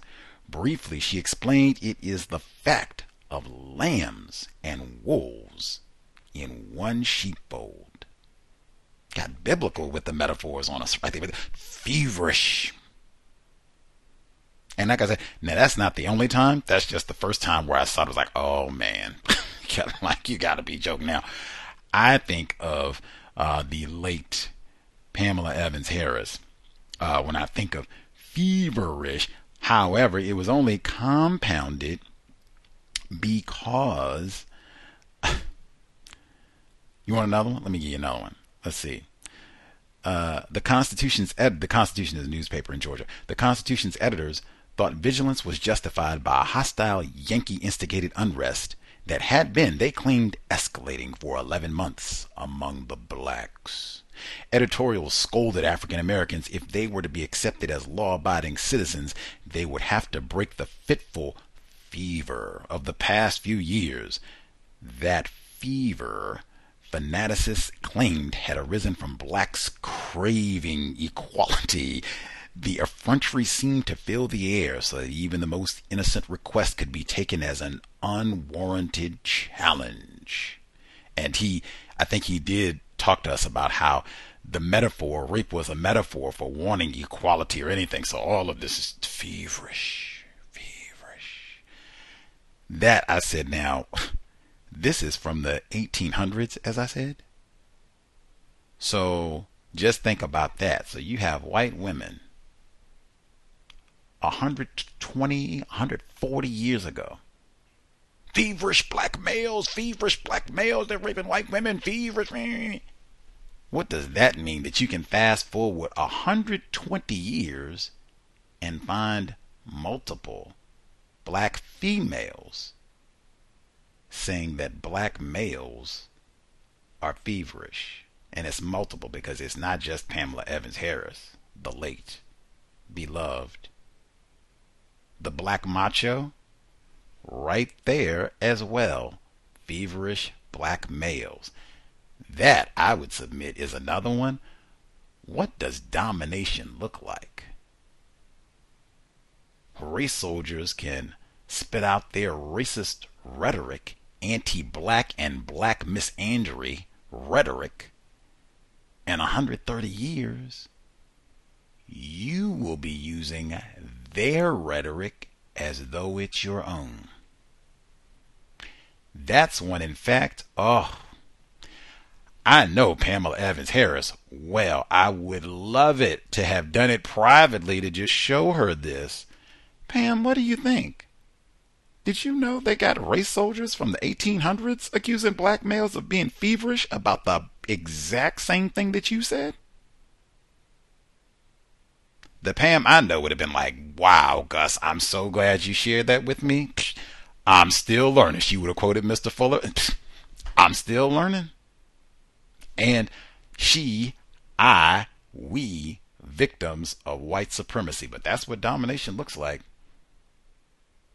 Let me see, you want another one? I can give you another one if you want. Go, let me give you one more. Feverish. Let's see.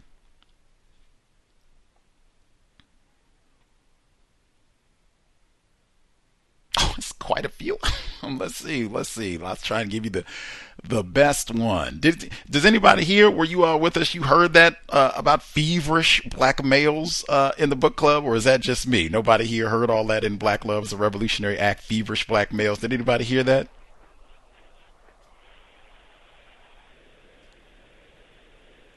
Maybe that was. Uh, I just... didn't. Oh, okay. Uh, it's it's in Pam's book. Black Love is. Okay, it's in Black Love is a Revolutionary Act, and uh, it is in uh, the Myth of the Black Macho. I forgot the black female author's name, uh, Michelle, whatever it is. I'll get in a second, but um, yeah, it's one of the, the Cows Book Club 2018 when we read. Um, the black black love is a revolutionary act uh, where I just I started using it from there. Now I, I even will say that sometime. I think someone just posted it on my Facebook page. Feverish blackmail. So this is on one uh, 148. Anyone reading news accounts of the hunt for Sam Hose would conclude that after 10 days, determined men were frustrated and less cool than they had been. The sure fit of false leads fanciful stories and imminent captures seemed to stroke a fever heat that claimed ever more actors in a carnival of fury and fantasy. And that, even that, even though it's not saying feverish black males, the fever is about raping black males, run amok, and what are we going to do? We got to get him and then burn him to death and chop off his penis and stick uh, bottle openers, screwdrivers into his body, into his eyes, and what have you, things in his rectum. Sell his knuckles for 25 cents. Hey, he said it in the book. What does it mean to be white? The religion he called the religion of lynching, the religion of white supremacy, same thing. Anywho, uh, one of our listeners even wrote a review of this book in 2018. She said she was going to recommend that we have Dr. Mathews on the program, and whoop, whoop, then he appeared anyway. No accidents, no coincidences. Uh, Constructive Media Group dot pub. Uh, it's listed an alt at the altar of lynching book title. Uh, I'll post it so you can check it out. Uh, even one of the questions she asks, she says you should keep in mind. What does it mean to be white? Absolutely. Uh, we'll be here at minimum on Thursday for the book club. Mentioned already, dear Senator Essie Mae Washington Williams raping white men, not being called rapists. Much obliged for folks uh, tuning in way early. My God, I hate early programs. Ugh. Made it through. Hope it was worthy of people's time and energy. And we were like just got off the air 12 hours. That's another reason I hate early programs since we just ended uh, at 9 p.m. Pacific to then hop back on the air literally 14 hours later. Yeesh. Gus T needs a vacation, not Dr. Mathews, who was just watching niggers playing basketball last night, according to his own testimony. Anyway, uh, we'll be back at minimum on Thursday. Much obliged for folks listening in. Hope it was worthy of your time and energy. Uh, sobriety would be best under conditions of white supremacy. We need fully functioning brain computers to solve this problem. Uh, if you're out and about, no confrontations with strangers. You should be thinking that they could be armed. You could be Sam Hose, Samantha Hose, or you know whatever. Uh, if you're in a vehicle, you're sober, buckled, not on the cell phone. We need all of our attention, and we're trying to do the small things that we can to minimize contact with race soldiers, badge or no. All of that said, Creator, we ask that you help us remain patient with other black people, victims of white supremacy. We ask that you help us remain patient with ourselves. Remind us to demonstrate the highest levels of black self respect at all times, in all places, each and every time we are in contact with another black person. No name calling, no gossiping. Let's be nonviolent with other black people. Definitely not forgotten the late Pamela Evans Harris. Cal signing up. Thanks all for tuning in. Nigga, you so brainwashed. I'm a victim, no brother. Problem. You're a victim. Man, I'm a victim of 400 years of conditioning. Shut up. The man has programmed my conditioning. Mm-hmm. Even my conditioning has been conditioned.